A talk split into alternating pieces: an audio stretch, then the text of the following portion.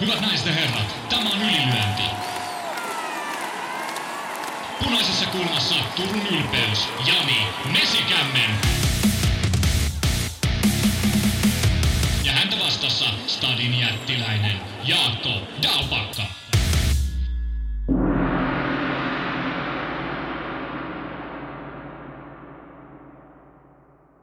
Tervetuloa kuuntelemaan Ylilöinti-podcastia, rakas ylilöintiperhe ja ennen kaikkea oikein hyvää joulun aikaa. Alkaa joulukalenterista olla luukut vähissä ja sieltä viimeisestä löytyy meidän osalta kaikki vuoden kunniamaininnat. Hyvässä ja pahassa. Vuoden vuohet ja lampaat ja mitä ikinä nyt jaetaankaan tässä näin. Mutta ja Tällä kertaa perinteiseen ylintityyliin me aloitamme ison maailman meningeistä. Käydään ne läpi ja sitten seuraavassa jaksossa vasta pureudutaan kotimaan, kotimaan juttuihin ja kunniamainintoihin. Ne ansaitsevat ihan oman jaksonsa, vai mitä Jaakko Dalpakka?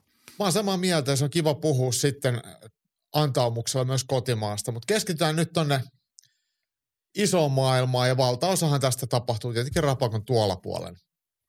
Kyllä, mutta ihan ensimmäisenä keskitytään noihin viime viikonlopun ajankohtaisjuttuihin. Tietenkin kamppailun maailman kuvioiden katsaus alkaa UFC Top kolmosella. Siellä oli vuoden viimeiset kinkerit Apexissa, Las Vegasissa ja ei se tuntunut hirveästi ihmisiä kiinnostavaa, mutta meitä kiinnosti.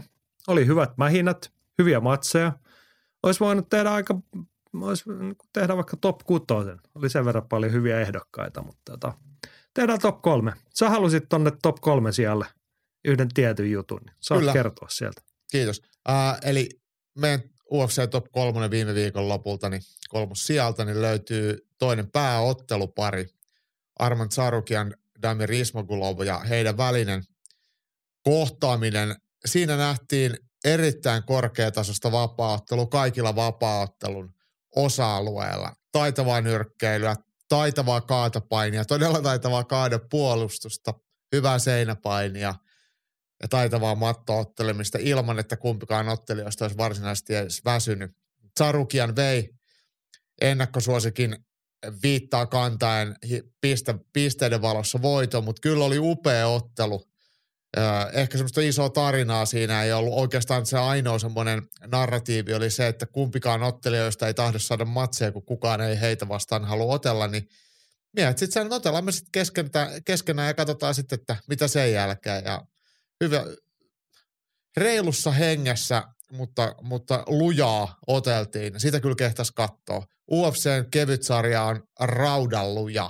Että sieltä löytyy tämmöisiä ottelijoita, jotka ei varsinaisesti soita kellekään suuremmin kelloja, mutta jos tuohon laitetaan Paddy Pimplet, niin, niin, niin meno on kylmä. Joo, tästä asetelmasta oli siinä lähetyksessäkin asiantuntijakommentaattorit siellä puhuu ja siis herrat on jopa reenaneet yhdessä ennen kaikkea samassa paikassa. Armand Sarukian oli joutunut etsimään itselleen uuden viimeistelypaikan. Hän on ATTllä ollut ja nyt Ismagulov on ilmestynyt sinne ja oli tekemässä siellä omaa leiriään. Niin hän joutui miettimään uutta paikkaa, mutta et kuitenkin silleen hienoa, että hyvässä hengessä saivat toteutua. Että se oli business as usual. Toi on semmoinen, mikä mun mielestä puuttuu tai liian usein nostaa päätä puuttumalla, että tolleen ei pystytä toimimaan ja, ja ottelemaan. Et, et, et, tässä on kaksi raudalluja am, ammattilaista, jotka on varmasti kilpailut nuoresta asti korkealla tasolla ja tavoitteellisesti. Ei se ole se kummallisempaa. Kummalle käynyt sen ihmeellisemmin. Toinen voitti, toinen hävisi peikkaisin, että tulevaisuudessa he ei joudu sitten omia leirejä viettämään eri paikassa, että he sitten treenailee kimpassa. Kyllä, ja muuttuvat entistä paremmiksi ottelijaksi parratessaan toisiaan eteenpäin. Mutta hei, mennään mekin eteenpäin. UFC Top 3 sieltä kaksi löytyy Drew Dober, sympaattinen jenkkiottelija, tai moni on ehkä tottunut pitää niin kuin painia maineessa, mutta sieltä tuli vuoden toinen tyrmäysvoitto Doberille ja hän oli aika tiukilla Bobby Greenin kanssa tai oli vaikeuksissa jopa hetkittäin, mutta sitten to- toka erän puolessa välissä aika komea lopetus. Vasemmalla koukulla ja suoraan puhelimeen. Greenillä popi puhelimessa ja menen nukkumaan. Hienosti sanottu. Tätä, Dober mielestäni osoitti sekä, sekä kylmähermosuutta että kovapäisyyttä, että hän ties, mitä hänen pitää tehdä. Että hänen uskonsa omaan tekemiseen ei järkkynyt, vaikka ottelu oli aika vaikea. Ja hänellä oli käsitys siitä, että miten se voitetaan ja siinä saattaa sitten joutua vähän pureen hammassuojiikin. Ja kyllä se sitten lopulta kääntyi Doberin eduksi aika selkeästikin. Ja Bobby Green esitti hei parastaan. Hän on kyllä hahmona huikea ja, ja hänen tyylinsä on rohkean poikkeuksellinen. Et, et, toki siinä on sitten riskinsä ja sitten sit toi on nyt esitys sitten Dober, Doberilta näytti, että missä kohtaa se riski piilee. Niin, Bobby Greenin tyyli, on vähän semmoinen hölmönrohkea, mutta siitä puhumme ehkä tänään myöhemmin. Tekniikka Cornerissa. Palataan Bobby, Bobby Greeniin. Muistakaa se, eli kuunnelkaa loppuun asti. UFC Top 3 kärkeen sanoisinko, että nostetaanko eurooppalaisväriä tai en tiedä mitä väriä nostetaan. Maaton mies, Amir Albaasi, Irakista lähtöisin ja eikö tuo Irakin lippu taida olla, mitä hän edustaa. Kyllä. Ja jossain kohtaa hän on pidetty ruotsalaisena, sieltä on ura alkanut ja sitten hän on Lontoossa itse, niin kuin luonut sen ammattilaisuransa tai nimensä sanotaan ja nyt hän on Jenkeissä. Et en mä oikein tiedä, mitä hän edustaa, maailman mies, kosmopoliitti. Niin, kosmopoliitti selkeästikin ja hän kuitenkin vielä äh, omille juurilleen hieman uskollisesti tuonne Katarin suuntaan sitten myös kumartaa ja ilmeisesti sieltä on sitten haussa rahaa. Okei. Tämä on mennyt multa ohi. Mutta hän, hän, hän, hän, hän, hän tota, niin. ottelun päät, voitokkaan ottelun päätettyä, niin lähetti terveiset Katarille, että hienosti edustaa meidän arvoja ja kiitokset Katarille hienosti edustaa meidän arvoja. No, ei, ei, ei mennä siihen keskusteluun, sovitaanko näin. Joo, puhutaan tuosta matsista. Alessandro Costa vastaan. Se oli aika komea näytös silleen. Hän on vähän kärsinyt itsekin sitä huudelperää, kun ei oikein kaikki halua otellakaan hänen kanssaan. Matseja on ollut vaikeaa saada ja sitten on tullut vielä peruntumisia siihen kaupan päälle. No nyt oli Alessandro Costa vastassa, niin toi oli sellainen näyttö, kun pitää ollakin – nyt myllytät ihan niin kuin läpi kotasin sen vastustajaa.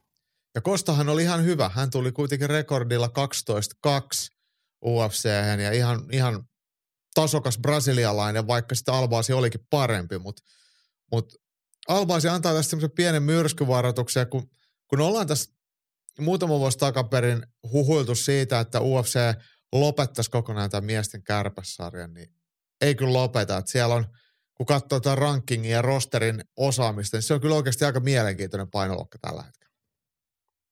Kyllä, sieltäkin pikkuhiljaa verso uutta kasvusta ja uusia nimiä. Amir Albaasi kärkipäässä. Olisi sanoiko että hän on nyt niin kuin seiska siellä tämän viikon rankingissa? Joo, kyllä, kyllä. Joo, siellä seitsemän. Ja siis tärkeintähän tämmöisen painoluokan hyvinvoinnille on se, että, että siellä on enemmän kuin yksi hyvä – et se ongelmahan oli, kun Dimitrius Johnson oli niin ylivoimainen niin pitkään, niin se vähän niin kuin jätti muut jalkoihinsa, mutta aika on muuttunut ja tämä tosiaan tämä, jos nyt sanotaan seitsemän parasta tässä äh, miesten kärpässarjassa, niin se on, on tasollisesti kyllä erittäin hyvä. Siellä varmasti ottelijat voi toisiaan voittaa ristiin rastiin ja mestaruus voi vaihtaa to, tiuhaan tahti omistajaa, niin, niin mielellään seuraa.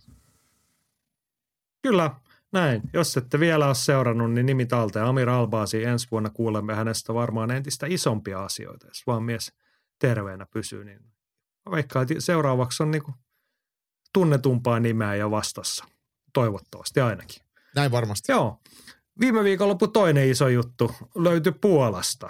KSVn, isoin, KSVn isoinnilta ikinä. No ei se kyllä isoinnilta, hän on stadionillakin joskus. Mutta eikö se puhunut se heidän oli... isommasta ottelusta anteeksi? Niin, isoin ottelu Joo. kaikki oikeastaan, mutta et, tässä oli vaan 15 000 ihmistä loppuun myyty areena Klivitsessä siellä. Mutta Tämä oli tämmöinen joulu, jouluajan salikilpailu. Niin. Mike kommentoi, että KSV oli taas taattua laatua. Ennen pääkorttia nähtiin hieno alkuseremonia, jossa esiteltiin kaikki illan pääkortin ottelijat, jotka hienoissa lavasteissa vilkutteli yleisölle. Myös pääottelijat Putsianovski ja Khalidov halailivat lavalla, kunnes kohta vedettiin äijää pataan kuin viimeistä päivää. Ottelun jälkeen taas halailtiin ja jaettiin ylistyslauseita. On tämä hieno laji. Ja Massa siihen kommentoi perään, että oli myös ihanasti lopetuksia, vaikka naisten matsia lukunottamatta otteluparit oli ihan tasaisia. Puolalainen vapaattelu on parasta. Ja hei, huomasitko silloin se hienon piirteen siinä selostuksessa tai illan aikana usein sen kertaan tuotiin esiin, että KSV oli luvannut jokaisesta illan lopetuksesta 10 000 slotia, oliko se nyt syöpätutkimukseen vai johonkin hyvään tekevänsä tälleen. Se on 2500 dollaria suurin piirtein per lopetus ja niitä lopetuksiahan nimittäin riitti siellä. Aika hieno ele. Mä en tiedä, mistä se oli saanut alkunsa, että ol, oliko, oliko siellä sitten ollut joku ottelija tai järjestöjyyrä ää, syövän kanssa taistellut. Se meni multa ohi, mutta, mutta kyllä toi oli hieno juttu ja pakko, pakko nostaa sitä kyllä hattu. Kyllä 11 matsista kahdeksan lopetusta, niin siinä kertyi sitä rahaakin sitten. Mutta kuten Masa sanoi, niin ei, ei ollut silleen, että oli otettu jotain pummeja sinne hakattavaksi, vaan oli ennen kaikkea hyviä matseja. Mm, kyllä. Oli siellä hieno, hienoja, hienoja otteluita, hienoja lopetuksia. Muun muassa Maksa Koukula yksi äijä pisti siitä todella väkivaltaisesti kyllä siitä kaveripiel. Mutta se hei, kaikkia kuitenkin kiinnostaa se, miksi tota nyt katsottiin, niin Mamed Halidov vastaa Marius Pucianovski. Se, jotenkin se ehkä sitten vastasi semmoisia realistisimpia ennakko Kaksi minuuttia keski, kesti ja kyllähän se oli niin kuin aika lailla kahdesta minuutista, niin minuutti 40 oli sitä Khalidov vei ja ei siinä suurta suspenssia sitten enää ollut mulla oli kyllä vähän semmoinen pelko persuuksissa, että jos tämä ei olisi tapahtunut niin kuin varhaisessa vaiheessa tämä ottelun päätös, niin se olisi voinut olla sitten vähän, vähän väsyneempää sitten erien edetessä, mutta, mutta kyllä, kyllä toi tosiaan voima vastaan taito kamppailu, kun käytiin, niin taito voitti. Niin, se oli sanotaanko näin, että kunniaksi lajille, että näin meni. Kalidov näytti, hän oli selkeästi pienempi, mutta hän näytti, että taidolla ja hienolla tekniikalla, niin ei se, ei se liha tottelee kuria niin sanotusti. Pisti paketti. Ja ihan mun mielestä oikeasti, oikea lähestymistapa. Mä mietin sitä samaa siinä, että, että mitäs jos tämä ei lopukkaan tähän, mitä sitten tapahtuu. Mutta sitten mä mietin, että oli sellainen myllytys siinä niin kuin tempon ja muun puolesta. Että noinkohan Putsianovkin olisi jaksanut edes pysyä kyydissä, vaikkei siihen olisi sitä. Nythän se tuli niin kuin mattoluenneillä se lopetus siinä, kun ei hänellä ollut hajuka, miten hän tulisi sieltä alta pois.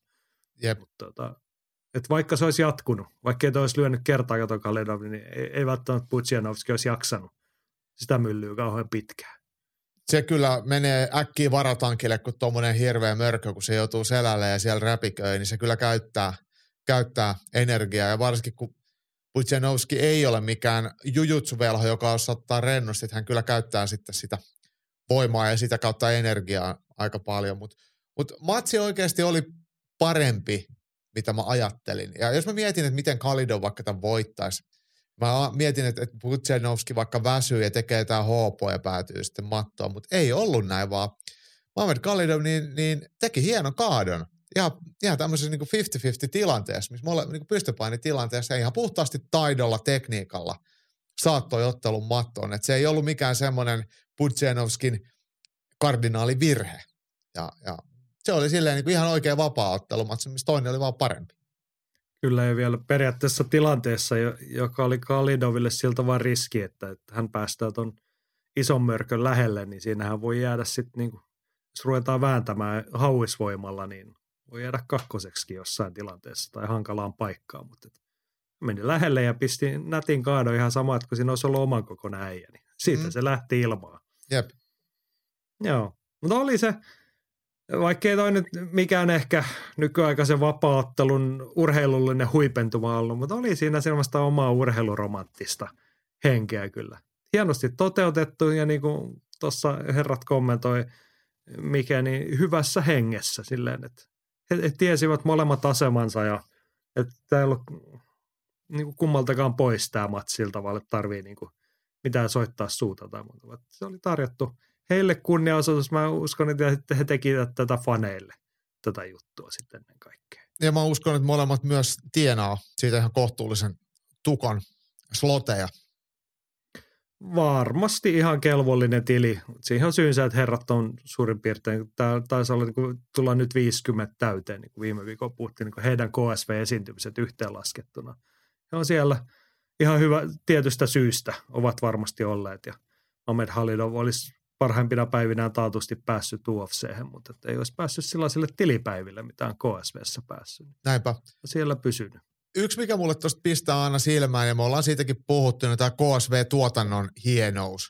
Et, et vaikka heillä on niinku markkina-alue, pää, tämä rahantekoalue on suurimmalta osalta Puola, niin heillä on asiallinen englanninkielinen selostus ja kaikki haastattelut YMS niin nopeasti lennossakin käännetään ja se lähetys menee todella jouhevasti eteenpäin ja se on näyttävän näköistä, mutta myöskin miellyttävää seurata, että, että sä pysyt koko ajan vähän kärryillä, mitä siellä tapahtuu. Että et kyllä he on hionut mielestäni tuotetta tosi hyväksi. Et, et se, se harva vapaattelupromootio on näin, on näin kokonaisvaltaisesti näin, näin valmis. Et se urheilullinen aspekti, mutta sitten myöskin tuotannollinen aspekti on, on tosi hyvä.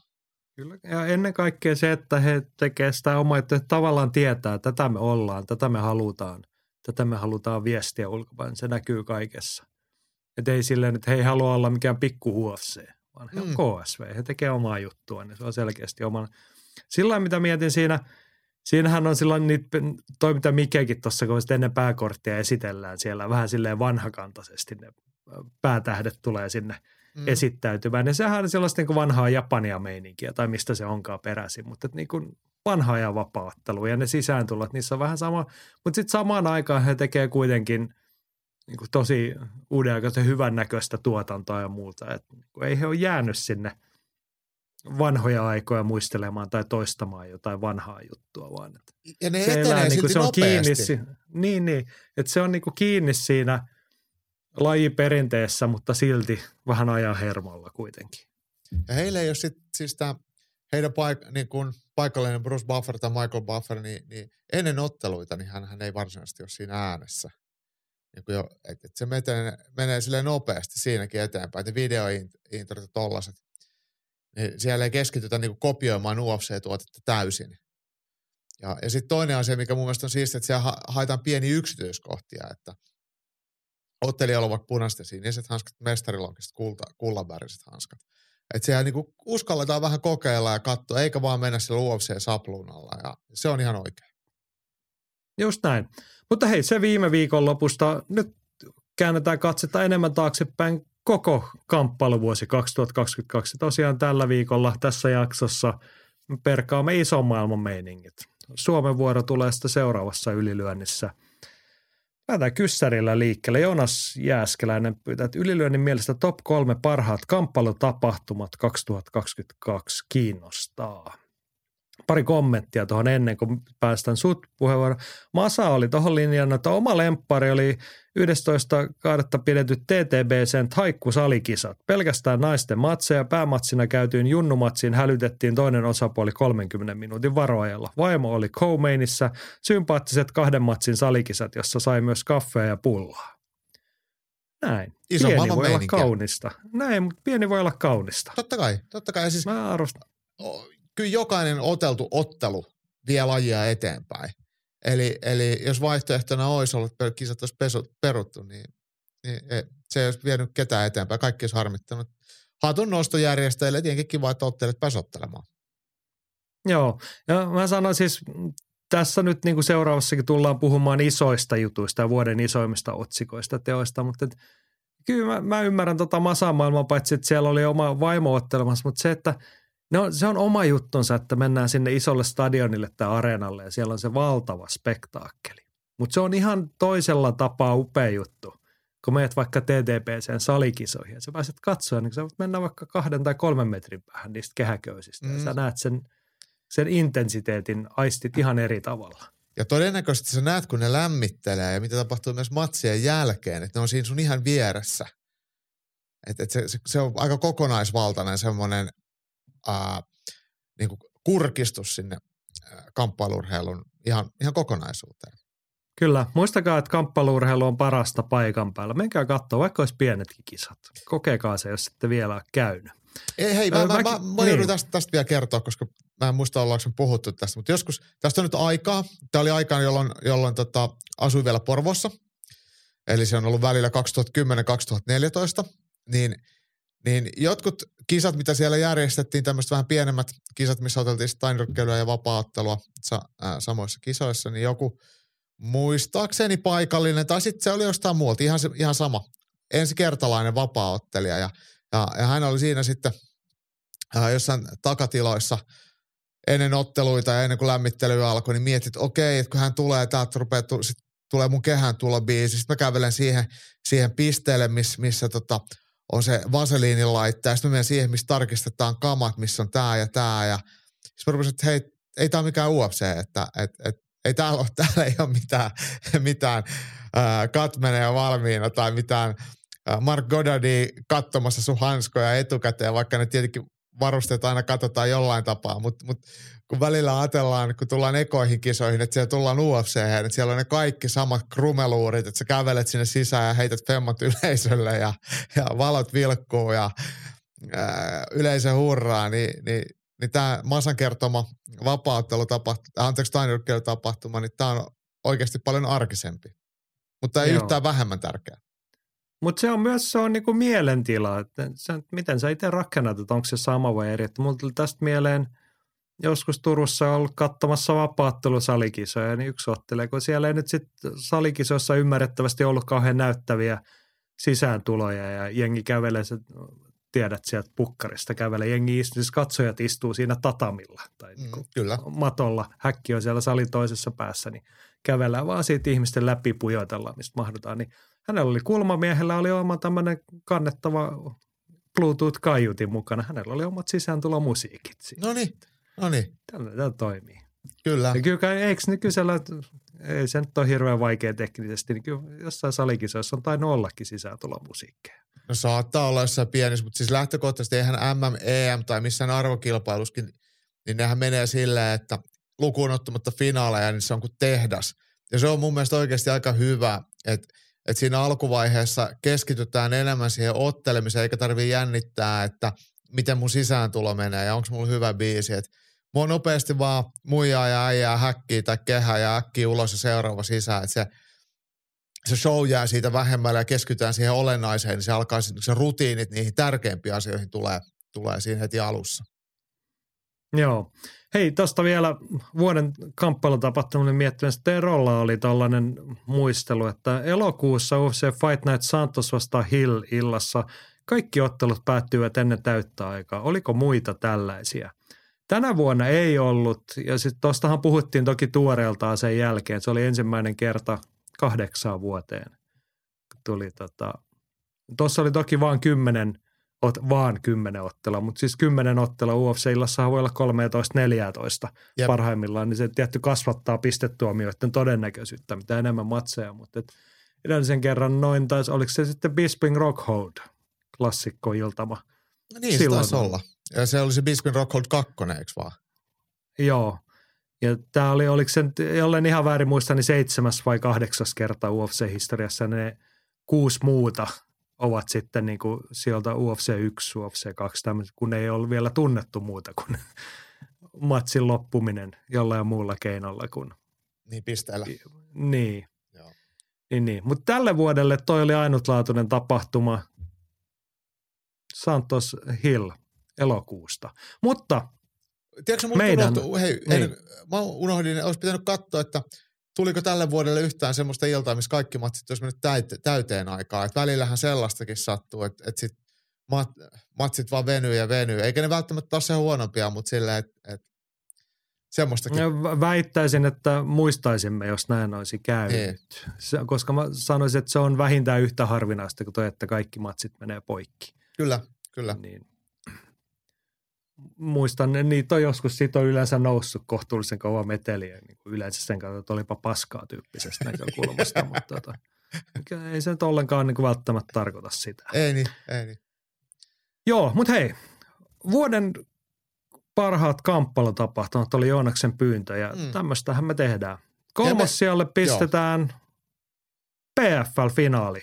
Se oli marraskuussa – Madison Square Gardenissa New York, New York Cityssä.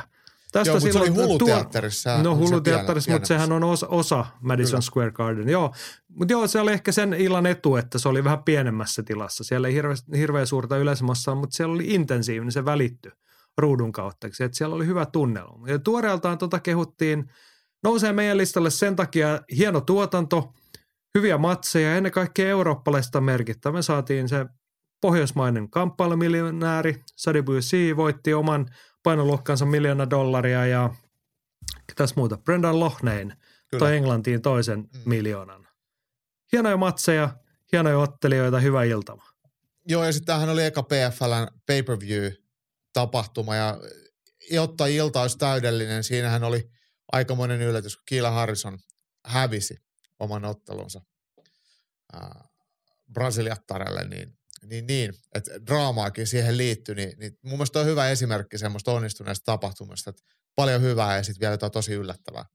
Kyllä, yksi vuoden suurimpia yllätyksiä siinä illassa sitten viimeisessä matsissa, mutta tota, se oli mun mielestä niin kuin ilahduttava onnistuminen sillä tavalla, että kun hirveän paljon, ja mekin tietenkin puhutaan UFC keskittyneesti paljon, mutta että noita valopilkkuja muualta ja niin kuin tervettä kilpailua ja onnistumisia, vaikka mennään ihan eri tasolla vielä niin kuin bisneksessä ja ottelijassa ja muuta, mutta, että, mutta oli tossakin illassa, olikohan niitä jopa niin kuin kymmenkunta UFCstä tuttua nimeä siellä, niin, tota, niin kuin silloin puhuttiin, että se olisi ihan hyvin voinut olla joku pienempi UFCilta niiden nimien tasolta, että ei ne ole niin kuin sillä tavalla, että sinne, siellä oli neljäkymppisiä entisiä UFC-nimiä, vaan hyvän ikäisiä.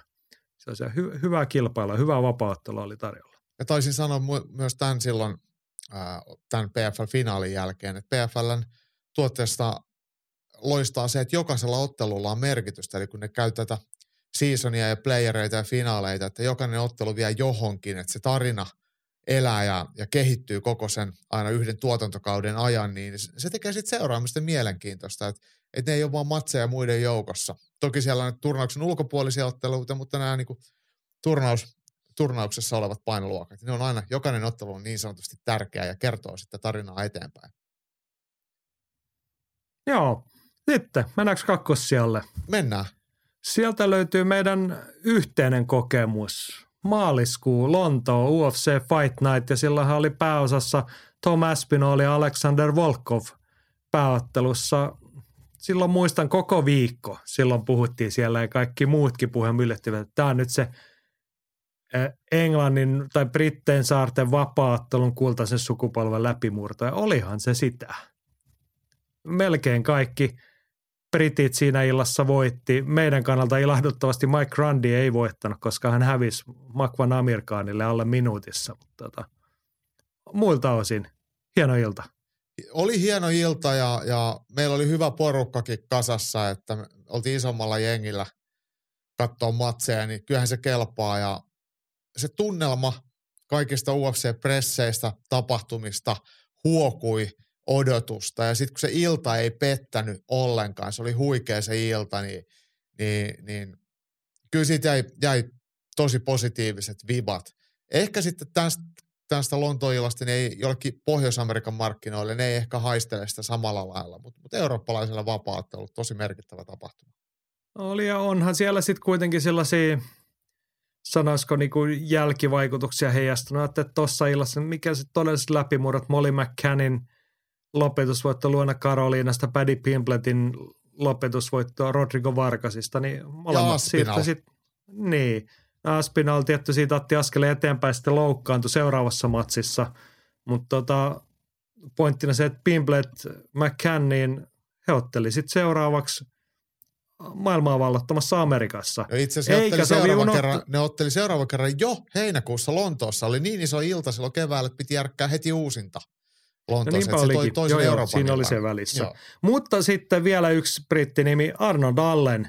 Todella tyylikäs tyrmäys, voitto Dan Hookerista ja siitä sitten Amerikkaa. Ja homma jatkuu sielläkin aika tyylikkäästi. Näin se on, että, näin se on. Että kyllä tässä on ollut niin koko UFC-vuoden kannalta, tässä on ollut merkittäviä nimiä. Tuota yksi mitä, nimi, mitä en nyt millään halua tässä, haluaisin melkein joka kohta nostaa Ilja Toppuuria. Joo. Hän otteli tuollakin ja no palaamme siihen matsiin ehkä tuossa myöhemmissä kategorioissa. Mutta et. Mut tässä oli sellainenkin juttu, että tämä Lontoon ilta niin oli tilastollisesti se, mikä ekana peruttiin UFC-tapahtumista, kun korona alkoi. Ja, ja nyt se oli sitten äh, paluu vanhalle mantereelle tänne Eurooppaan, eikö se näin mennyt? Eli, Joo. eli, eli se on silleenkin, niin, niin UFC palaa raiteilleen ja heti tuommoinen jättipotti siihen, niin se kyllä väritti eurooppalaista vapauttelua aika hyvin heti alkuvuoteen. Kyllä, pisti nuotit oikealle sävelasteikolle, mutta sulla oli tuohon tavallaan eurooppalaiseen vuoteen tähän niin kuin sivumaininnan pistää vielä. Mä haluan joo, koska me ollaan puhuttu sitten Pariisin keväästä, mikä nyt sittenkin toteutui vasta syksyllä, niin yksin siellä olin, kun sä olit estynyt lähtemästä mukaan, niin Pariisi yllätti erittäin positiivisesti ja y- tästäkin mä taisin jo mainita, että missään en ole nähnyt niin paljon Venumin UFC-verkkareita kuin Pariisissa. Että siellä yleisö oli erittäin valveutunutta ja erittäin innostunutta, täysin loppuun myyty areena ja koko kaupunki oli UFC-huumassa, vähän kuin Lontoo keväällä, niin, niin nämä Lontoo ja Pariisi osoittaa nyt, että, että vapauttelu elää ja voi näillä isoilla Euroopan markkinoilla tosi hyvin, että, että siinä on sitten katsottavaa. Ja mun mielestä esimerkiksi saksalaisten pitäisi katsoa peiliin, että mitä helvettiä, että miksei siellä ole tällaista boomia. Toki se on lain, lainsäätäjien viika, kun vapaattelu ei saa näyttää telkkarissa tai saa mainostaa, mitä ikinä se sekoilu siellä onkaan, mutta, mutta anyway, niin, niin, niin. Pariisi ja Ranskan markkinat nyt auen UFClle ja tuommoinen jättipotti siihen ja meikäläinen söi siellä koko viikon croissantteja, niin se on yksi vuoden kohokohdista itsellekin. No niin. Ja sitten meidän listalla kamppailuvuoden paras tapahtuma, eli ykkössijalle, kyllä se löytyy tuolta loppuvuoden puolta, UFC 281. Madison Square Garden, New York City on muuten tämäkin. Niin on, niin on. Mutta nyt tämä on se pääareena. Tämä on se pääareena ja se oli loppuun myyty ja siellä oli UFC pay-per-view ja tässä niin täyttyy kaikki Tämä oli ihan täys osumailta. Ensinnäkin UFC-tyyliin kolme titteliottelua ja kolme aika, anteeksi ei ollut kolme titteliottelua, kaksi, kaksi titteliottelua. Joo. Mutta iso matsi Poirier Chandler siinä. Kolme isoa matsia sen loppuun ja kolme isoa lopputulosta, sanotaanko mm. näin. Ja kyllä sitten tässäkin illassa ei taas mennyt kolme matsia pisteelle. Että kyllä tuolla nähtiin niin alusta loppuun myös prelimit, huikeata UFC-laatua parhaimmillaan kun on oikein lyöty paukkuja sinne ja sitten oli vähän paikallista New Yorkin osavaltion väkeä ja esitettiin parasta komeita lopetuksia siellä. Niin toi on jotain sellaista, mitä oikein kukaan muu ei pysty ei vapaattossa, eikä sitten, jos me vaikka nyt otetaan se vertailukohta sieltä nyrkkeilystä, niin isot matsit on isompia nyrkkeilyssä, mutta tapahtumat eivät ole. Et kyllä toi, niin toi laveus, että mitä UFC tuossa niin muutamaan tuntiin vyöryttää kuluttajalle, niin se oli tässä kohtaa puhuttelevaa. Mä oon samaa mieltä, että oli ihan selkeästi oikea valinta tähän vuoteen. Näitä numerokorttejahan tarjoillaan kerran kuukaudessa UFCn toimesta ja niihin aina ladataan aika isot odotukset, mutta tämä oli ihan ylitse, ylitse muiden. Ja, ja... Eikä nekään, ne ei onnistu läheskään aina, tai ei, onnistu ja onnistu. Onnistuu ne varmaan UFC-näkökulmasta, rahaa tulee, mutta näin niin kuin viihteen ja tapahtuman näkökulmasta välillä tulee – pieniä pettymyksiä tai semmoisia laimeempia, mutta tässä osuu kaikki kohdalle. Että ja draamaa siihen, riitti loppuun asti. Alex Pereira vei mestaruuden Israel Adesanilta hienon värikkään matsin jälkeen sitä ennen Shang Wei Li, voisi sanoa pahoinpiteli Karla Esparsan, otti mestaruuden arvoille. Dustin Poirier, hieno esitys. Renato Moikano kuristi Brad Riddellin sitten tuossa puhuttiin Molly McCannista äsken, että hänen Amerikan vallotuksensa alkoi vähän nihkeästi tässä kohtaa. Erin Blanchfield dominoi häntä kolme ja puoli minuuttia, otti sen kimura lopetuksen. Joo, ja siis taisi Molly McCannillekin, tämähän oli semmoinen jotenkin tiedossa oleva ää, epäilys, että et, vaikka McCann on erittäin valovoimainen ja voi jopa sanoa jollain lailla hetkittäin jopa sympaattinen tyyppi ja – sanavalmis ja räiskyvä, mutta hänen vapaaottelulliset taidot ei kuitenkaan ainakaan vielä kestä painoluokan eliittiä. Vaikka siellä on ollut onnistumisia, mutta ne onnistumiset, onnistumisten toinen osapuoli on edustanut sitten UFCn huonointa sarkaa, mikä on tietenkin yhdistävä tekijä sitten Paddy Pimpletille hänen treenikaverilleen. Joo, ja sitten vielä kun tuossa mainitsit alkukortti – oli tykitys sekin, niin pakko nostaa paikallisen Matt Frevola, Michael Trisano, niin ottivat komeet eka erän tyrmäys. Voitettu oli niin alusta lähtien, lähti hienolle raiteelle toi ilta. Niin. Tämä on kyllä varmaan semmoinen, mitä voisin kuvitella, että tämä säilyy niin kuin yleisessä kamppailuskene folkloressa pitkään tämä ilta. Eikä niin. vähiten tietenkin tuon Pereira Adesania matsin takia. se varmaan voi olla silleen, kun pari-kolmen vuoden päästä, kun lähdetään googlettelemaan kaikkea aikojen äh, numerokorttia, niin tämä 281 löytyy kyllä listalta. Joo, ja varmasti sitten myös niinku talouden ja muun kannalta, että MSG tietty iso arena, iso markkina, niin lipuhinnat on ollut sen mukaiset, että sieltä loppumyynti, niin toi säilyisi kyllä niiden, kun aina välillä tulee ne listat, että tämä oli nyt niin ja niin isoin niin kuin kaikki aikojen kolmanneksi tai kaikki aikojen myydyin isoin myynti. Joo, tämä oli toiseksi suurin. Niin, niin, niin tämä varmaan siellä top vitosen paikkeilla humisee niin kauan, että inflaatio nostaa lipuhinnat merkittävästi isommaksi jotkut illat menee ohi. Mutta mm. tota. Joo, ja tässä tehtiin myös sille historiaa. Tuossa äsken Tero puhui siitä illasta Santosasta Hilmissä oli kaikki lopet. Siinä oli kymmenen matsia. Niin silloin viitattiin siihen Rockhold vastaan Bispingin UFC 224, niin siinä oli 11 lopetusta.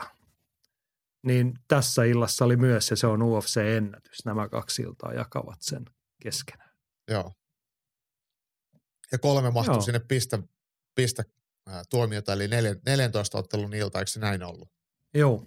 Joo. Kome oli tykitys.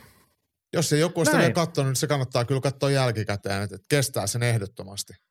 Kyllä, että jos tässä pyhinä ja haluaa levätä ja antaa mielen levätä, niin Fight Passia vaan rullailemaan siinä, kun on suklaaähkyssä makailetta. Pistät UFC 281, niin melkein uskaltaa luvata, että et joudu pettymään.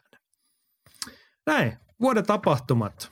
Saa olla eri mieltä, ei siitä mitään hyötyä ole, mutta kommentoikaa, pistäkää omia fiiliksiä, jos jotain unohtuu meidän listalta. Sitten mennään eteenpäin.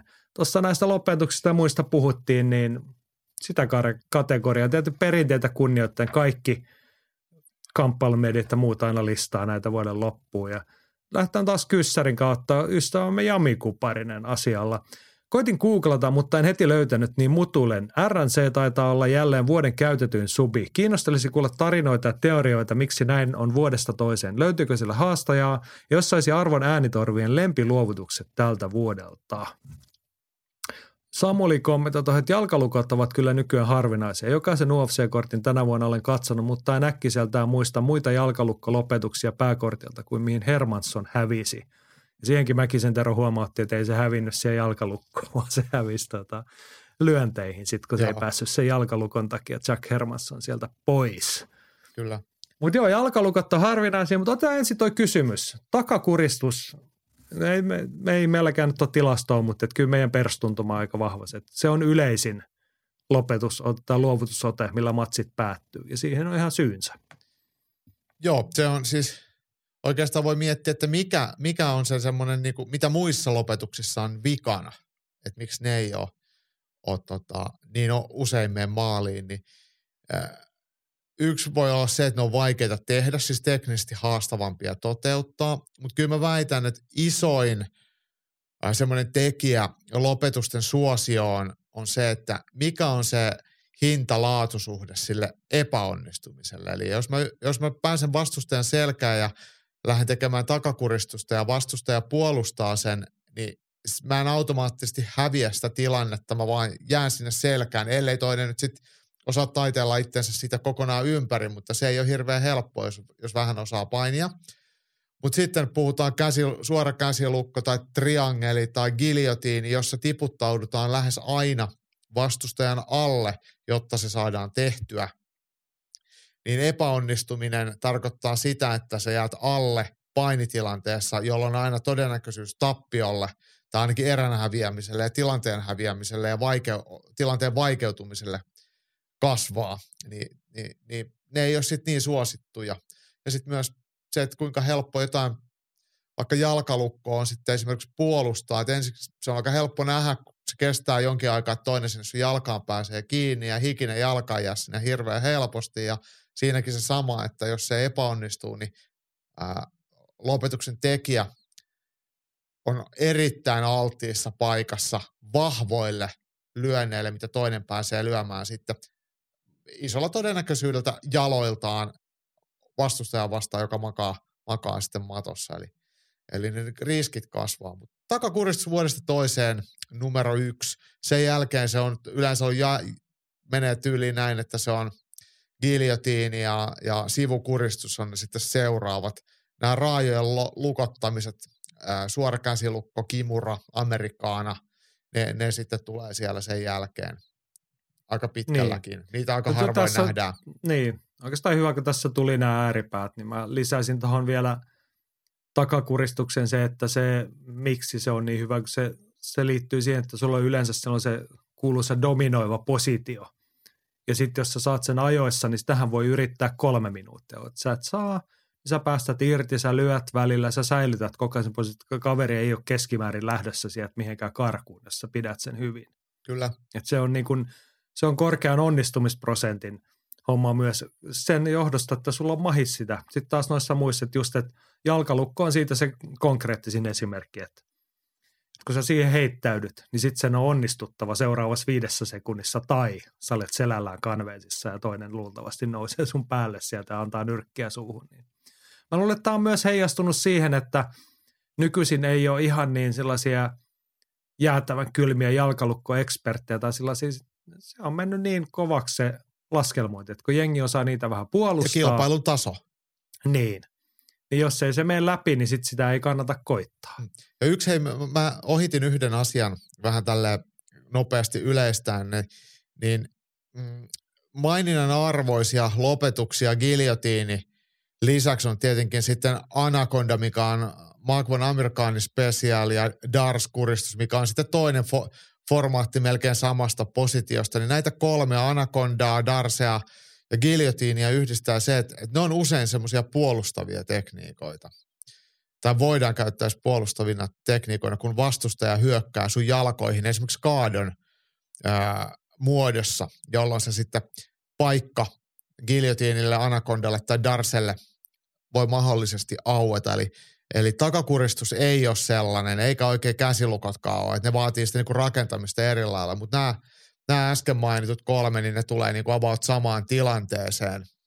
Ja vastustajan virhe voi, voi tämä huolimattomuus, niin voi yhtäkkiä avaa sitten semmoisen pikavoiton sitten kuristukselle.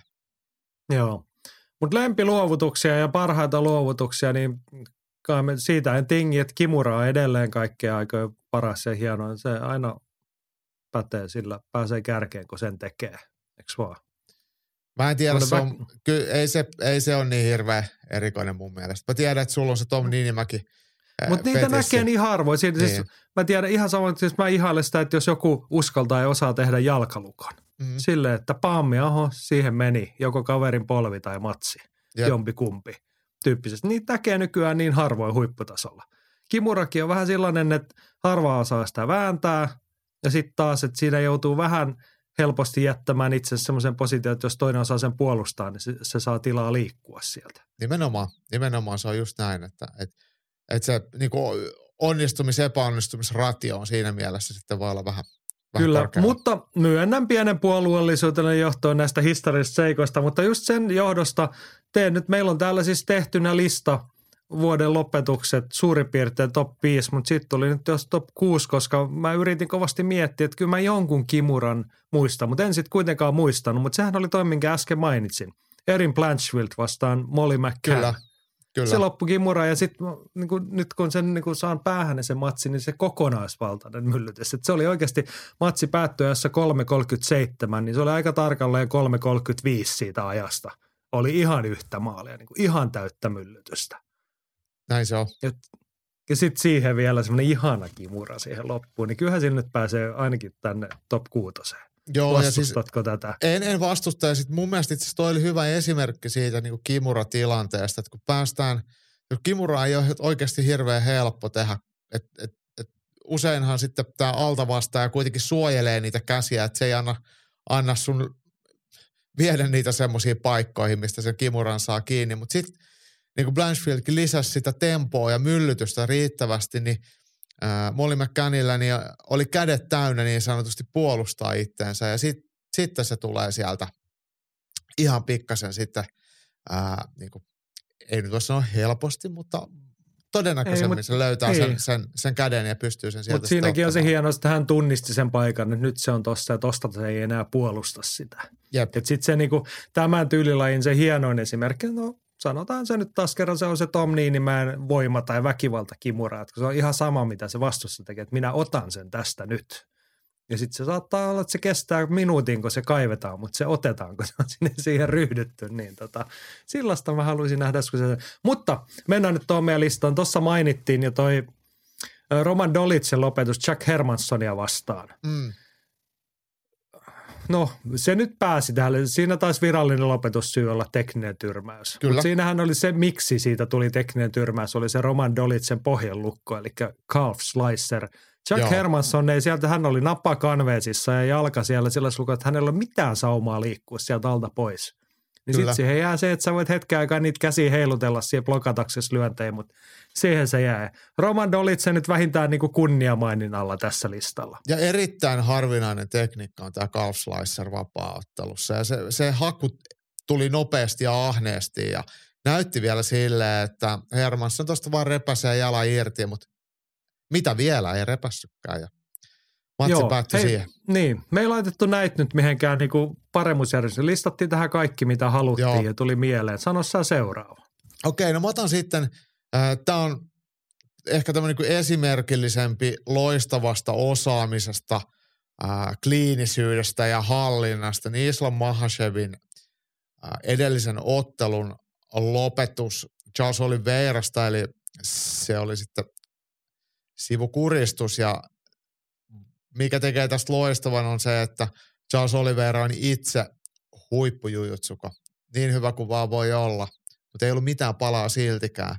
Ja Mahashevin lopetuspeli on vähäeleinen, semmoinen taloudellinen ja erittäin hyvin toimiva, niin, niin se on nykyaikaista vapauttelua parhaimmillaan. Ja jos se toimii tolla tasolla, niin silloin tehdään jotain tosi hyvin. Joo, siihen ei oikein ole kauheasti mitään lisättävää. Ei, mä sanon vielä, mä lisään kyllä. Se ei okay. kestänyt kauaa, kun Olivera taputti. Että et tavallaan niin. se niinku, tarkkuus, millä se meni ja millä sitten vastapuoli tajuu, että vituiksi meni, että ei tässä ole enää mitään. Niin sekin tuli niinku heti, että tähän ei liittynyt hirveästi mitään semmoista ihan älytöntä rimpuilua, sekoilua, virheitä, vaan ukko lyönnillä eka vähän hämillä ja sitten, sitten tota, saman tien ää, kirurgin tarkka ää, lopetusyritys, mikä menee maaliin, niin se oli semmoinen niin energiataloudellisesti kun, loistavasti tehty. Joo, ja siinä kun huippuu tottelee, niin sen toinen puoli on toi, että Charles Oliveira tiesi varmaan aika tarkalle, että oli tässä. Nyt voi niin kuin ihan hyvin taputtaa. Niin. Että niin kuin vaihtoehto se, että olen tajuton seuraavaksi. Niin. Että, että hän huippuottelin tiesi, että mulle ei ole enää keinoa tulla täältä pois. Mm. Niin, niin. Joo, Seuraavana listalla yksi vuoden puhutuimmista nimistä, varmaan ansiosta puhutuimmista matseista, Irsi Prohatska vastaan Clover Teixeira ja Prohatskahan nappasi itselleen kevyen raskaan sadan mestaruuden viidennen erän viimeisen minuutin puolessa välissä takakuristuksella. Hullu matsi, hullu loppu. BJ Mustavyö, pitkän linjan vapaattelutaituri, Clover Teixeira, niin jäi tsekkiläisen tainyrkkeilijän kuristukseen aivan älytöntä. Mutta mut, näin, näin se välillä menee. Vapaaottelu on maailman arvaamattomin laji. Et välillä Jujutsuka tyrmää pystyottelija ja välillä pystyottelija kuristaa Jujutsukaan. Tällaista se on ja tämä on vapaaottelu arvaamattomimmillaan ja parhaimmillaan. Joo. Mennään suoraan eteenpäin. Sitten tämmöinen pienempi nimi, pienempi matsi tuohon Matt Snell. Hänen vuoteensa mahtui kolme matsia. Ei mikään loistokasvaisi, koska tuli kaksi, kaksi keskeytystappiota. Voitokin matseja. Hyviä matseja. Jengi varmaan muistaa tämän vuoden jälkeen, että Matt Snell, hei, ton matse on vähän semmoinen niin kuin Jim Miller tai Clay mm. Guida. Ton matseja tykätään katsoa. Mutta kuitenkin kolmes matsista kaksi tappia, mutta se yksi voitto. Heinäkuussa Sumudarieita vastaan – tokan erän lopussa triangelikuristus ja ihan hullu matsi. Joo. Suuntaan ja toiseen ja Matt Snell oli aika pulassa siinä jossain kohtaa ja sitten niinku, hän ei vaan suostunut lopettaa. Et, niinku, fuck it, hän sanoi itselleen ja pisti menemään ja sitten hän kaivoi yhtäkkiä yllättäen sieltä joku triangelin kiinni ja se oli siinä. Se oli siinä ja to, toi oli taas vapauttelua siinä mielessä parhaimmillaan, että matsi ei ole ohi ennen kuin se on ohi. Sumuoderi eh, myllytti menemään tohon asti ko- täysin yhteen maaliin. Mutta Schnell ei ollut sitä mieltä, että matsi on vielä ohi. Sitten kun se triangeli tuli tiukalle, niin siihen se sitten päättyi. Joo. Just näin. Sitten, haluatko ottaa vielä sieltä seuraavan? Mm, No otetaan sitten PFLn puolelta, mutta tämä ei ollut sieltä finaalista. Tuttuja UFCstä olevia ottelijoita Steve Ray ja Anthony Pettis. Pettis kuitenkin entinen UFCn kevyen sarjan mestari. Toki hänen, hänen onnistumisen päivistään on, on ikuisuus. Steve Ray teki, mitä se nyt oli, crucifixin, kun se teki sille. Eikö se ollut niin? Twisterin, Eikö modified twist- anteeksi. twister. Ai niin, se oli Twisteri, niin. Ja, ja Anthony Pettis on omasta mielestä ihan helvetin hyvä painija ja mustan vie BJ-ukko. Ja sitten skotlantilainen tuommoinen perusnyrkkeilyvapaa-ottelija, niin vääntää se Twisteriin. Niin mun mielestä Anthony Pettis olisi pitänyt tohon kohtaan jättää hanskat häkkiin ja lähteä kävelemään himaan syömään koko popseen.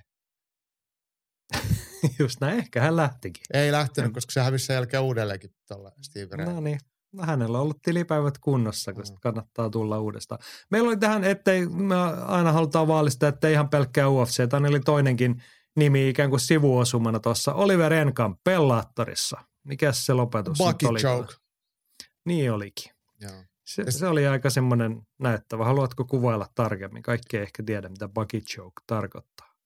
No ensinnäkin tämä otteluhan meni silleen, että en edes muista, ketä se oli se toinen osapuoli, niin paisko Enkampiin menee miten sattuu. Mutta Enkamp on aikamoinen lonkero juitsuka ja pitkä raajainen ja hirmu liikkuvat raajat. Niin hän teki tosiaan sitten alta tämän bucket joke, mikä on, on vähän tuommoinen niin ehkä voi sanoa, että vähän niin kuin triangelin modifikaatio. En, ei sanallisesti vaikea, vaikea sanoa, mutta, mutta siinä käytetään sekä käsiä että jalkoja sitten sen kuristuksen ottamiseen. Ja sit kun siihen jää, niin siinä tulee aika semmoinen tyhmä olo, että tähän ei pitäisi ikinä jäädä. Ja noita nähdään huipputasolla tosi harvoin. Et vähän kuin se Calf Sliceri, niin tämä Buggy Choke, niin, niin en muista, että olisin nähnyt UFCssä tai, tai PFLssä tai Bellatorissa aikaisemmin Buggy Chokea. Joku tilastonikkari voisi tietenkin katsoa, että, että onko, milloin niitä on nähty, mutta harvinainen, harvinainen kuristus. Ja sitten tietenkin meidän naapurin Enkampille niin, niin arvokas voitto. Joo, siinä oli lopetuksia. Pitkä liuta.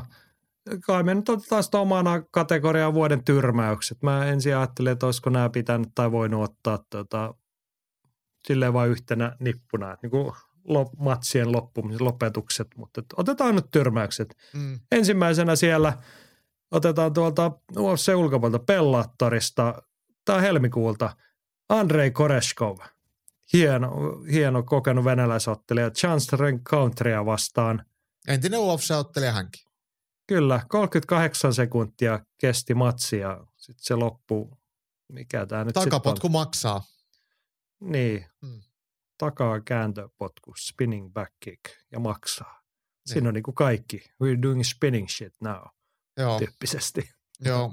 Koreskov on Ja- kyllä todella taitava ja pystyottelija, niin kuin vapaa-ottelija ihan kärkipäästä. Ja, ja tota, kyllä, kun, pot, kun puhutaan maksalyönneistä, niin, niin, niin jos puhutaan maksapotkuista, niin ne on vielä pahempia. Että se potkun voima on ihan, ihan, ihan älytön.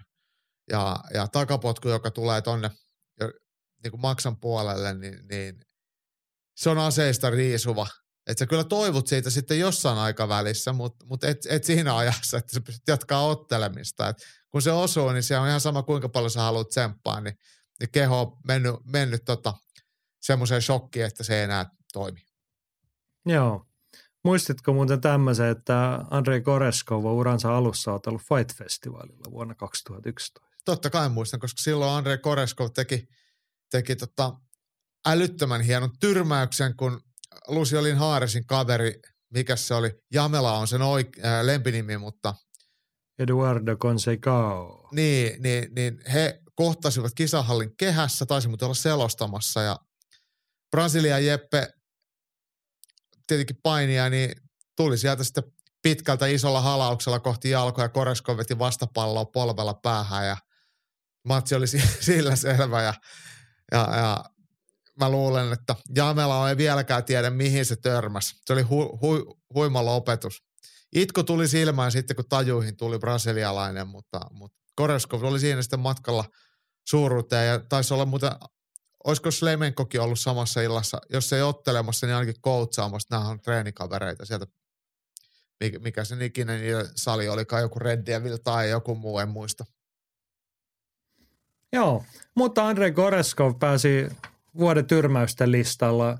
Sieltä löytyy seuraavana matsi, jonka kaikki ovat luultavasti nähneet, että tietää ainakin loppujen Leon Edwards voitto Kamar Usmanista. Sitä on aika vaikeaa sivuuttaa. Otat neljä erää pataas ja sitten viime, viimeisessä erässä potkaset äijää naamaa ja oot mestari.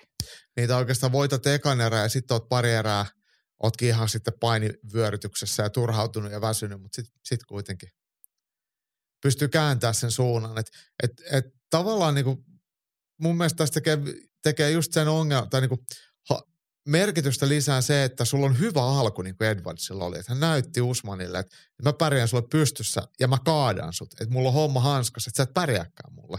Mutta Usman nosti panoksia ja veikin matsia sitten siihen asti.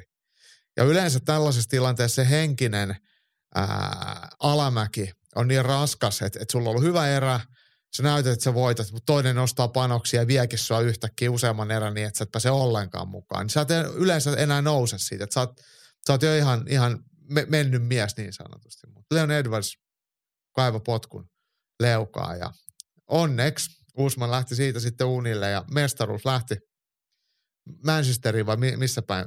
Birminghamissa. Birmingham. Birmingham. Kyllä, ja tässä on se hieno tarinaelementti myös, mikä sitten jälkikäteen että heillä oli niinku videomatskoakin. Juuri sitä lyöntipotkukomboa oli reenattu ja muuten. Ja sitten niinku vielä siinä niinku viimeisellä hetkellä, nyt tämä matsi alkaa lipsua käsistä, että mitä mä teen. Mä mm. teen ton. Ja sitten se meni läpi. Oli kyllä upea potku. Joo. Ja, siis ei, se on ihan papukaijamerkki arvoinen, että voisi melkein tarjoa kaljat tosta hyvästä. Joo. Hei, äskeisellä listalla oli Erin Blanchfield, joka myllytti Molly McCannin pötkölle ja ulos kehästä ja Amerikan vallotuksen jäihin, mutta Molly McCann sitä ennen kaksi, kaksi matsia Lontoossa, kaksi identtistä voittoa. Kiertokyynär vai mikä niin, se on niin, nyt suomeksi joo, joo. se termi? Kyllä se on kiertokyynär. Takakautta kiertää kyynärpäällä puhelimeen ja kädet pystyy tuuletuksen merkiksi. Niin. Molly McCann otti kaksi samanlaista voittoa Lontoossa. Kyllä sillä nyt listalle pääsee. On ne niin kuin eurooppalaisen vapaattelun isoja hetkiä, nekin niin kuin omalla tavalla elämyksinä ja muuten. Kyynärpää tyrmäyksiä nähdään vapaattelussa yllättävän harvoin, kiertokyynärpäitä vielä harvemmin ja sitten yksi ottelija tekee niitä kaksi peräkanaa, niin se on erittäin harvinaista. Niin on, onhan toi saavutuksena huikea. Vaikka vastustajien taisi... taso on aika surkea, mutta sillä ei mitään merkitystä. Vaikka, vaikka ne olisi jotain puliukkoja, niin ei se onnistu siltikään. Niin, ja oli nyt kuitenkin UFC-tason matseja. Totta ja sitten se, että en tuossa toisen matsin alla siinä otteluviikolla, niin eikö Molly McCann linjannut, että hän tekee saman uudestaan, kysyttiin, Joo. että, niin kuin, että mitäs meinaat tällä kertaa. Niin tota, hän teki sen sama uudestaan. Että hän olisi varmaan yrittänyt yltiöpäisesti sitä samaa e- Erin Blanchfieldia vastaan, jos olisi saanut edes sauman, mutta ei tainnut saada. Näin se on. Ja aika hiljaiseksi yritykset siinä matsissa. Joo, mutta hei sitten otetaan vielä Lontoosta tämän, halusin väkisin listalle meidän molempien yhteinen suosikki Ilja Toppuuria. Ja tosiaan toi Lontaan, Lontoon maaliskuun. kevään maaliskuun ilta sieltä Chai Herbertia vastaan. Pisti kotikehän ottelee unille toisen erän alussa oikein käden koukku ja se oli, siis, se oli melko kirjaimellinen tyrmäys. Herbert niin kuin, no, taisi hän omia sitten loppujen lopuksi kävellä sieltä ulos, mutta kyllä siinä tovi kesti. Siinä kesti tovi ja se pyörähti pää silleen, kun räsy nukella ja mies meni ihan löysäksi siitä vajos kasaan. Ja tämähän on silleen vielä, että tämähän oteltiin kevytsarjassa ja Ilja Toppurihan ottelee normaalisti painoluokkaa alempana ja hänellä oli omat haasteensa ottelussa. Jai Herbert on tosi pitkä ja ulottuva, mutta Toppuria osoitti, että hän on kuitenkin erittäin kova luu ja erittäin kova lyöntinen ja kaivu sen osuman ja en tiedä, että voiko sanoa, että teki pahaa se tyrmäys, mutta, mutta kyllä se oli, oli totaalinen nukutus. No kyllä ne siis niin paljon kuin sitä sitten niinku tulee se wow-efekti, niin kyllä mulla ainakin tekee vähän pahaa silleen, että niinku tarpeettoman paljon sattunut ihmistä Mut, siinä kohtaa, vaikka ne siellä omasta valinnasta ja riskit tiedostaen ovat, niin tota, mun, mun, ei se mun, mitenkään hyvältä tunnu ainakaan. No ei, ei no en mä saa tarkoita sitäkään, mutta on sitten sellaisia tyrmäyksiä, mitkä oikeasti tuntuu mun mielestä pahalta ja yleensä niihin liittyy sellainen, että että tämä tyrmäystilanne kestää vähän turhan pitkään. Että et, et ottelija on, on liian ää, sisukas omalle terveydelleen. Ja tuli mieleen Tai Tuivaasan raju tyrmäys tappio Cyril Gania vastaan Pariisissa.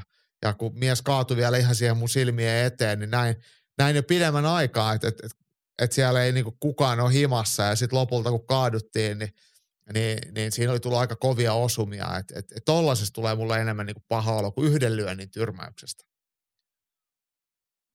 Joo, no, oot ihan oikeassa.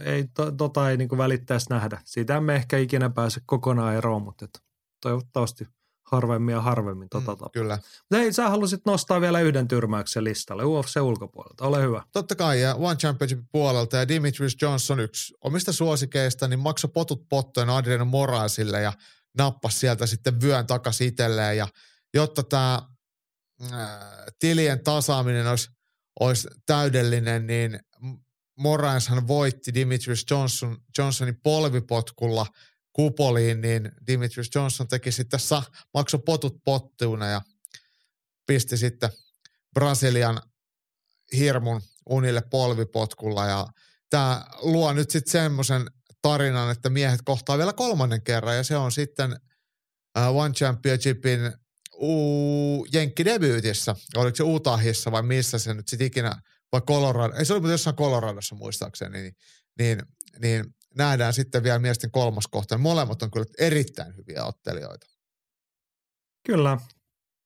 Joo, on se hienoa, että saatiin Mighty Mouse tällekin listalle. Meidän ikiaikaisessa. Hän on varmaan ollut meidän suosikkia niin kauan kuin Ylilänti-podcastia on tehty. Niin Uskoisin. Vaikka, vaikka ura ei nyt ihan korkeimmassa Genitissä enää liitele, niin tota, vielä löytyy huippuhetkiä. Ja hän käyttäytyy kyllä häkin ulkopuolellakin loistavasti ja äh, vaikka Henri Sehudosta voi olla montaa mieltä, niin miehethän treenaa keskenään ja postailee someen semmoisia ihan hauskojakin videoita, missä ne sitten si- treenaa tai, tai näyttää omia tekniikoitaan tai kattelee matseja ja, ja vaikka on tavallaan kilpaveliä ollut, ollut parinkin kertaa, niin, niin he sitten esiintyy kyllä ehdottomasti miehet edukseen näissä tuotteissa. Tähän väl- välikysymys Jaakko käsikirjoituksen ulkopuolelta. Me ollenkaan, mutta olisiko meidän pitänyt nimetä vuoden matsi? Mehän, meillähän on täysin mielivaltaisia nämä kategoriat. Mulla tuli nyt vasta mieleen, että ei me sellaista niin kuin varsinaisesti mietitty. No me ei muuten mietitty, mutta, mutta kyllä mun mielestä yksi ehdokas vuoden ottelulle. Tai sanotaan nyt sano yksi. No mä, mä sanon, no, mä, toisen, no mä sanon, mä koska mä oon ollut paikan päällä, niin se on miesten kevyen raskaansarjan mestaruusottelu Teixeira Prohatska, mikä, missä hulluteltiin läpi ottelun, niin se sai vielä aikamoisen kirsikan kakun päälle sillä lopetuksella. Niin vaikea keksiä tästä parempaa. Joo, oot varmasti oikealla jäljellä. Mä jotenkin haluaisin sanoa tuonne Edwards vasta Usman, kun ollaan tämmöinen niin eurocentrinen maailmankuva, niin se oli jotenkin niin merkittävä. Se oli hyvä matsikin. Ja niin kuin tuossa sä aikaisemmin kuvailit, kun se meni niin kuin kahteen ja kolmeen suuntaan se matsi heilahteli. Siinä oli semmoisia hienoja huippuurheiluelementtejä. Mä ymmärrän kyllä ton ja siis ainoa vaan, että kaikki mitä Usman tekee on mun mielestä niin puuduttavaa, katsottavaa, vaikka hän tekee sitä hyvin, niin jotenkin hänelle en haluaisi antaa yhtään kunniamainintaa. On muutenkin hänen ihmisoikeus, no, mä oon, niin, ihmisoikeuksien niin, vastustaja. Tärkeää oli, että hänet tyrmättiin. Joo, mä oon niin puuduttava jätkä, että mä saan arvostaa sitä, että jotkut tekee tällaisia. Niin se varmaan himassa no niin. keräilet postimerkkejä ja jotain tällaista. Ei, kun keräilen sarjakuvia ja levyjä, mutta tota, se on vähän sama juttu. Postimerkkeilyä noin niin kuin yleisempänä niin. terminä. No joo, siinä tuli vuoden matsitkin ihan tuosta lennosta vedettyä. Seuraavaksi me mietimme vuoden hahmoja. Joo. Kuuntelet ylilyöntipodcastia. Ja vuoden hahmot kamppailu maailmasta tuota isosta maailmasta. Mennään niin, että tota, jaetaan tätä vähän lajeittain. Tuli luontevasti mieleen, niin nyrkkeilystä top kolme. Saat aloittaa, ole hyvä. Olisi mahdoton ohittaa Tyson Furya, kun puhutaan nyrkkeilybisneksestä. Hän on otellut kahdesti vuoden aikana täysin merkityksettömiä otteluita, mutta pystynyt myymään kaksi huikeeta areenatapahtumaa loppuun. Ja yhteensä 150 000 lippua myytiin ää, tämän vuoden aikana Tyson Furyn matseihin, matseihin millä ei mitään merkitystä. Ja kaikki tämä sille, että hän käyttäytyy täysin sekavasti ja järjettömästi sosiaalisessa mediassa ja jotenkin miehen mielenterveysongelmat tiedostaa, niin jotenkin voisi tehdä semmoisen mm, epävirallisen diagnoosin, että kaikki ei ole välttämättä ollut ihan sitten niin kuin kohillaan tuolla niin kuin siviilimaailman puolella ja käytös ei välttämättä ole ollut mitenkään kunniallista, mutta tästä huolimatta Tyson Fury myy, myy ja myy. Niin, se on vastaan sanottu. Kun homman nimi on price fighting, niin hän on kyllä sen lajin kunkku ja sen lisäksi hän on sitten baddest man on the planet. Hän on raskaa sarjan maailmanmestarikin jonkun vyön kerran siinä. Niin. Ja VBC, mutta hei, mä lisään tähän sellaisen, ja me ollaan tästäkin puhuttu, ja, ja mä tiedän, että tämä suokin vähän riipasee, koska se riipasee meikäläistäkin, niin tämä nyrkkeilijät on, on kuin ravihevosia, ja niistä niitä lypsätään ja niitä ajetaan viimeistä päivää promoottoreiden, TV-yhtiöiden, YMS, YMS toimesta, lipunmyyjien toimesta. Niin mä jotenkin olen miettinyt, onko Tyson Furyn ympärillä ihmisiä, jotka miettii ää, miehen ää, parasta niin kuin henkisesti ja fyysisesti vai omaa parastaan taloudellisesti lypsämällä Tyson Furyllä markkinaa, niin, niin, niin mä en ole nyt niin kuin ihan uskalla lähteä syyttää ketään ja mitään, mutta, mutta tässä jotenkin haisee semmoinen surullisen tapahtuman ää, esisoitto. Niin. Se oli kauniin runollisesti määritelty. Ei tohon oikein ole lisättävä. Mennään he eteenpäin, ettei päädytä surullisena. Tämä oli kuitenkin niin posilista. Mm. No, otetaan vähän urheilullisiakin näyttöjä tähän nyrkkeilyn top kolmoseen. Dimitri Bivol, mies, joka voitti Canelo Alvarezin – Milloin se nyt olikaan? No alkuvuodesta. Alkuvuodesta. Näköjään tuossa, hei, no ei heinäkuussa toi on ollut. Ja sitten marraskuussa otti vielä Gilberto Ramirisesta voiton ja molemmissa panoksena on ollut VBAn mikä tämä painoluokka nyt sitten on? Se on Amerikassa on niinku light kevyt, heavy. niin light heavy, mutta sehän oli suomeksi, oliko se ylempi keskisarja vai raskas keskisarja, kumpi se oli? Raskas keskisarja, se oli, koska kevyt raskassarja on cruiserweight.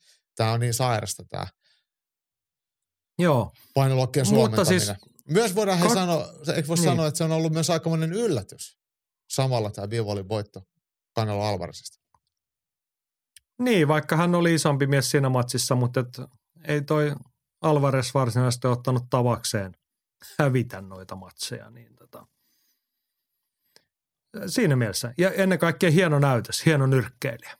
Joo, ja oli hieno matsi. Oli kyllä kiva katsoa sitä. Kyllä. Sitten, sulta oli hieno nossa tämä, meillä on jaettu ykkössiä. Sä saat kertoa tämän. Mä luulen, että tähän ykkössijalle varmaan voisi löytyä niinku lisääkin ottajia, mutta me nyt tiedetään vaan nimekkäimmät näistä. Mutta mutta ukrainalaisparivaljakko Aleksander Usyk ja Vasili Lomachenko, miehet molemmat raskaansarjan maailmanmestareita. Äh, siis Usyk raskaansarjan maailmanmestari ja Lomachenko sitten, onko kevyen sarjan äh, jonkun vyön haltija. Ja, ja tota, tosiaan miehet on kotoisin Ukrainasta ja kun Venäjä hyökkäsi Ukrainaan, niin nyrkkeily jäi ja miehet lähti rintamalle. Ja, ja he on tässä sitten kuluneen vuoden aikana – käynyt puolustamassa maataan ja käyneet myös nyrkkeilemässä ja puolustamassa maataan. Ja Usuk esimerkiksi oman uusinta kohtaamisensa Anthony Joshua vastaan on näyttänyt ilmaiseksi kotimaassaan, jotta siellä sodan keskellä oleva kansa saisi nauttia sitten jostain ilmaiseksi. Tämä, tämä on kyllä todella arvostettavaa ja tällaista suoraselkäisyyttä me nähdään hirveän harvoin, aivan liian harvoin ja nostamme hattua ja jaamme heille kyllä ylilyönnin palkinnon. Joo, just näin. Täältä lähtee virtuaalinen hatunnosto ja virtuaalinen kunniakirja sinne Ukrainaan. Kyllä tässä aika, niin kuin voisi sanoa, loputtoman kunnioituksen nämä herrat saavat. Eikä tietenkään he mitenkään niin kuin yksin eivät ole Ukrainaa pelastaneet, mutta he olisivat aivan yhtä hyvin – no melkein isomman kunniakirjan saisiko jos olisit jättäneet nyrkkeilyuran siksi, että nyt ei todellakaan nyrkkeellä, nyt on muuta tekemistä. Mutta mut, mut hehän on sanonut, ovat... että he haluavat sillä omalla nyrkkeilyllään myös osoittaa Ukrainalle, että elämä jatkuu. Joo, just näin. että se on ollut arvokasta sekin, mutta että niin kuin yhtä lailla olisivat voineet niin kuin tyytyä, niin voi sanoa, että kapasiteetti on varmaan herroilla ollut vähän kovilla. Ja sitten heillä on myös ollut semmoinen mahdollisuus, kun heillä on niin paljon rahat, että he ei olisi tarvinnut muuten kuin tehdä vaan, vaan Ukrainan puolesta vaikka PR ja olla menemättä minnekään ää, rintamalle tai mihinkään, edes kotimaahansa, missä, missä hengenlähtö on jatkuvasti lähellä. Ja tästähän on pakko vielä nostaa sitten ää, ukrainalaisveljeksille Vitali ja ää, Vladimir Klitskollekin hattua. Vitalihan on vielä Kiovan pormestarina, että hekin on siellä sitten kotimaassaan puolustamassa maataan. Että nyrkkeilyn puolelta löytyy, löytyy näitä. Ja ketä se oli se yksi, oliko se Bellatorin 77 mestari, ketä on siellä sitten jättänyt vyönsä ja lähtenyt, lähtenyt kanssa rintamalle. No just yritin miettiä, mutta en nyt millään saa hänen nimeä päähäni tässä kohtaa. Olisiko ollut joku Amazon? Vitsi, kun mä en muista. No, ei sillä ole väliä. Niin. Mutta ka- kaikille näille tyypeille. Ja sitten on tietenkin, tuossa ehkä palaamme myöhemmin siihen, mutta on paljon ukrainalaisia kamppaleita, joilla ei ole käynyt yhtä loistokkaasti tässä mm. tämän vuoden aikana. Mutta nämä, tämä kunniamaininta olkoon heille kaikille kunniaksi ja kunniaosoituksena, jos tälleen niin kuin määritellään tämä asia. Nämä kaksi saa nyt edustaa. Tuota, Koko kansaa.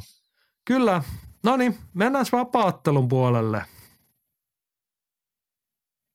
Mitäs sieltä? Mä, siis, mä jäin, siis meinas tulla hiljasta, kun jäin miettimään, kun sä sanoit ennen kuin ruvettiin nauhoittaa sitä, että vapaattelun puolelta on paljon helpompi jostain syystä nyt keksiä kaikkia muita kuin näitä niin kuin vuoden kovimpia hahmoja ja sankareita. Niitä oli helpompi Kaikkea, keksiä niitä niin kuin negatiivisista esiin. Just näin, niin. mutta kyllähän me nyt löydettiin sitten niitä vuoden hahmoja. Ja mun mielestä heitä näitä kaikkia hahmoja ää, vapaattelun puolella yhdistää urheilullinen suorittaminen.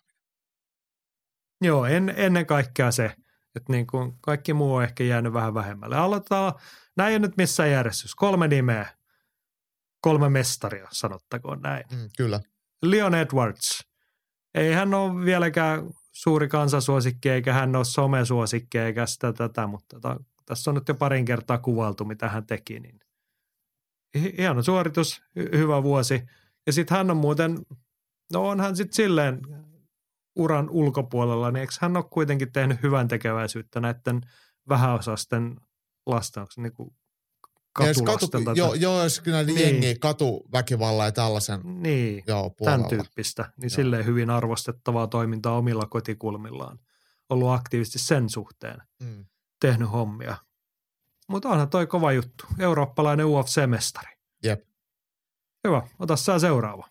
No seuraava ei ole eurooppalainen, vaan sitten tullaan Aasiaan ja sieltä kiinalainen naisten korsisarjan mestari Shang Wei Li, joka kahden tappiollisen Rousnoma Juunas-matsin jälkeen käänsi kelkkansa ja tyrmäs eka Joanna ja pisti sen eläkkeelle ja sen jälkeen tietenkin vei vielä vyön Esparsalta niin täysin dominoivasti, niin ää, kiinalainen on näyttänyt, että et, et hänen parhaat matsinsa on vasta tulossa ja, ja hän on opetellut vähän lisää vielä englantia ja rohkeasti käyttää sitä enemmän ja enemmän ja tietää, mitä tämä nykyaikainen ammattiurheilu vaatii ja on ja täyttää ne kaikki normit sekä, sekä sitten häkissä että häkin ulkopuolella ja sitä on pakko arvostaa. Joo. Ja no nonsense, ei mitään paskajauhantaa. Niin, mä mietin, että hän on niinku ihan puhta. Toki näin, että kun hänen kielitaitonsa on – rajallinen, niin hän ei ole lähtenyt hirveästi mihinkään sirkuksiin mukaan, mutta ei ole kyllä yhtään sen oloinen persoonakaan, että sieltä sellaista olisi odotettavissa. Ja hän on vastannut näihin, kun on sitten tullut jotain Namajuunasilta näitä jotain kommunistiväit, niin kuin herjoja, niin tulkin välityksellä, niin ihan jotain semmoista ympäripyöreitä ja ystävällissävytteistä, että toivon mukaan voimme olla ystäviä. Että et, et hän, hän vastaa niin lämmöllä kylmyyteen ja siitä pakko pitää. Joo, ja se mitä on helppo arvostaa, mistä mä ainakin henkilökohtaisesti niin Weili Shang, niin hänen urallaan niitä vastoinkäymisiäkin ollut. Kuitenkin hän on sen mestaruutensakin aikaisemmin menettänyt, nyt palas mestariksi. Ei niitä, niitä ottelijoita ei ole liikaa, jotka sen tekee kahteen kertaan. Niin. Niin, niin. Ja ennen kaikkea just se nöyryys, maltti riittänyt parantaa taitojaan, kehittyä ottelijana, palata sinne huipulle. Näin se on sitä on helppo arvostaa. Sitten otamme tähän sama, oikeastaan samaa sarjaa kolmantena Aleksander Volkanovski. Miesten höyhensarjan mestari ja sä oot se hyvin monesti sanonut, hän on vaan niin hiton paljon parempi kuin kaikki muut.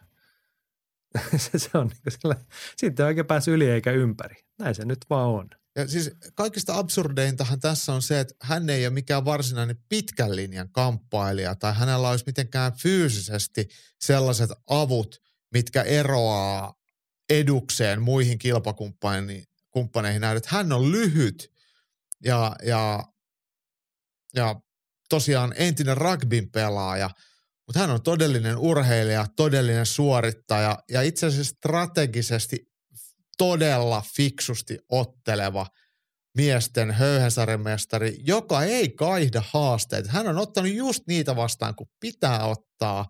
Se, ketä on tullut häkkiin, hän on ottanut ja hän on voittanut. Mies on kuitenkin kolmesti kohdannut Max Hollowayn. Ja viimeinen matsi Hollowayta vastaan niin oli ihan läpihuuto. Ja tosiaan Korean Zombiikin tänä vuonna otti elämänsä tukkasa, tukkapölly ja mietti jo, että eläköityminen on nyt seuraava, että muu ei auta. Mut niin, niin. Ja nyt hei Volkanovski nostaa sitten vielä painoluokkaa ja helmikuussa Pöötissä Australiassa kohtaa kevyen sarjan mestari Islam Mahashevin, niin ei voi väittää, että mies hakee jotain helppoa, helppoa uraa ja helppoja puolustuksia. Joo. Alexander Volkanovskissa on se, että hän on samaan aikaan, hän on niin semmoinen klassinen, ei nyt tappelia, mutta vanhan koulukunnan ukko, mistä fanien helppo pitää. Värikäs, värikäs ottelija, aktiivinen, aggressiivinen, niin kuin henkisesti kivenkova. Mutta mm. samaan aikaan hän on, niin kuin sä kuvailit tuossa hyvin, niin hän on sitten todella nykyaikainen vapaattelija, niin kuin strateginen ja teknisesti riittävän taitava, niin kuin kokonaisvaltainen. Mm, niin on, niin on. Ja tiedätkö, se mikä on hän hieno paketti. Ja sitten yksi, hänen on todella, samo, hän on todella samaistuttava, että, että hän on aidosti semmoinen niin kansanmies. Hän ei ole mikään Nate Diaz, semmoinen pummi tai white trash. Siis, mä keskeytän, että sä samaistut sen takia, että olette molemmat lyhyitä ja kaljuja. Niin nenä poskella vai? niin. Mutta mut näin niin kuin arvomaailmaltaan, että hän on semmoinen niin keskiverto monellakin tavalla. Että hän ei hae roolia olemalla Israel Adesanya, räiskyvä timantteja ja rubiineja ja hienoja autoja, tai Nate Diaz-tyylinen ää, pilvenpolttaja, joka la, laukoo älyttömyyksiä. Volkanovski on siellä niin kuin marginaalin ihan keskellä ihmisenä. Ni, niin se on silleen samaistuttavissa. Kuka tahansa voisi ajatella, että hei, toihan on vähän kuin minä. Pitäisikö munkin lähteä vapauttelemaan? Kyllä. Lähtekää ihmeessä saatte, mutta Jaakko Dalpakka on tietysti meidän oma People's Champ. Säkin oot tuommoinen maanläheinen, sen takia kaikki tykkää sinustakin. Mutta tarkoittaako maanläheinen sitä, että kun mä oon tällä vertikaalisti rajoittunut, että mä oon vähän lähempänä pintaa? No saat nyt ihan itse tulkita, että mitä mä tarkoitin tässä näillä sanavalinnoilla. Niin, mutta tota. No niin, siinä vapaatteluvuoden hahmot. Sitten meillä on tämmöinen, lisäsin tuon yhden jossa lukee, että oikea vuoden hahmo. Mies, joka on tätä koko kamppailusirkusta vienyt menneen tulle oikealta ja vasemmalta. Jake Paul, meidän molempien suosikki. Ollaan koko vuosi siis lähinnä kehuttu Jake Paul ja nyt ei, tämä niin kuin, loogisesti tämä päättyy tähän. Hän on tämän vuoden kamppailuhahmo. Ylivoimasti hän vie nyrkkeilyä hän vie vapaattelua ja hän tekee sen, mitä kukaan muu ei tee. Hän vie Dana Whitea 6-0 ja, ja hän vie Tyson Furyn koko perhettä 6-0. Niin, niin sen lisäksi hän on hommannut rahaa muun muassa naisnyrkkeilijöille, maksanut niille kunnon liksoja ja sitä tätä. Hän on vienyt 6-0 Paddy Pimplet ja hän on vienyt 6-0 kaikki, ketkä on erehtynyt hänen kanssaan leikkimään sitä leikkiä, että, että ruvetaan huutelemaan somessa. Me muistetaan, että se jätkä on kuitenkin niin kuin ensisijaista osamilta, hän on some-influensseri. Sitten Kyllä. hän on vasta niin kuin toissijaisesti ryhtynyt nyrkkeilijäksi tai kamppailijan Niin, ja niin, me, niin ajatellaan, että mä oon aluksi ollut sitä mieltä, että vittu mikä pelle. Siis eikö sä ole enää sitä mieltä? En. Okay. Et, et, et, mies, joka yrittää oikeasti auttaa toisia, vaikka Amanda Serranosta tekee miljonääri, koska hän on maailman parhaita ammattinyrkkeilijöitä, niin miten sä voit olla niin kuin, niin kuin pitää häntä silloin pellenä? Tai mies, joka on valmis perustamaan uh, UFC-ottelijoiden yhdistyksen, auttaakseen heitä hyötymättä sitä periaatteessa itse rahallisesti, toki arvostuksen ja sitä kautta rahallisesti varmasti, mutta tekemään tämmöisiä asioita, mitkä on niin yleisesti ottaen asioita, mitä muut ei tee, koska kaikki ajattelee vain omaa napaa. Kun hän ajattelee muiden äh, hyvinvointia, rahallista hyvinvointia, niin samalla tulee hänelle korkojen kanssa takas. Eihän häntä voi silloinkaan pitää pelen, vaan hän on erittäin älykäs liikemies. Ja sitten kun hän vastaa Dana Whitein huuteluihin tekemällä jotain äh, musiikkivideoita, missä nollataan Dana White paljon paremmin, mitä vaikka Tyro Woodley osaa räppää, niin onhan se nyt ihan, niin kuin helvetin hyvää showta. Ja mä oon ihan varma, että Dana White haluaisi, että Jake Paul olisi hänen leivissä, eikä häntä vastaa. Okei. Okay. Mun täytyy tässä kohtaa tunnustaa, että kyllä mä ihan pikkasen pidän Jake Paulia pellenä vieläkin, mutta sehän ei ole mitenkään poissulkeva sen kanssa, että sä oot niinku mestarillinen liikemies tai osaat taidokkaasti asiat. Silti sä voit niinku, ei ne mihinkään kadonnut se, että se on vähän niin kuin luontaan työtävää se hänen touhunsa ja käyttäytymisensä. Ja Tuleeko sulle sit, mieleen esimerkiksi Elon Musk vai hänestä?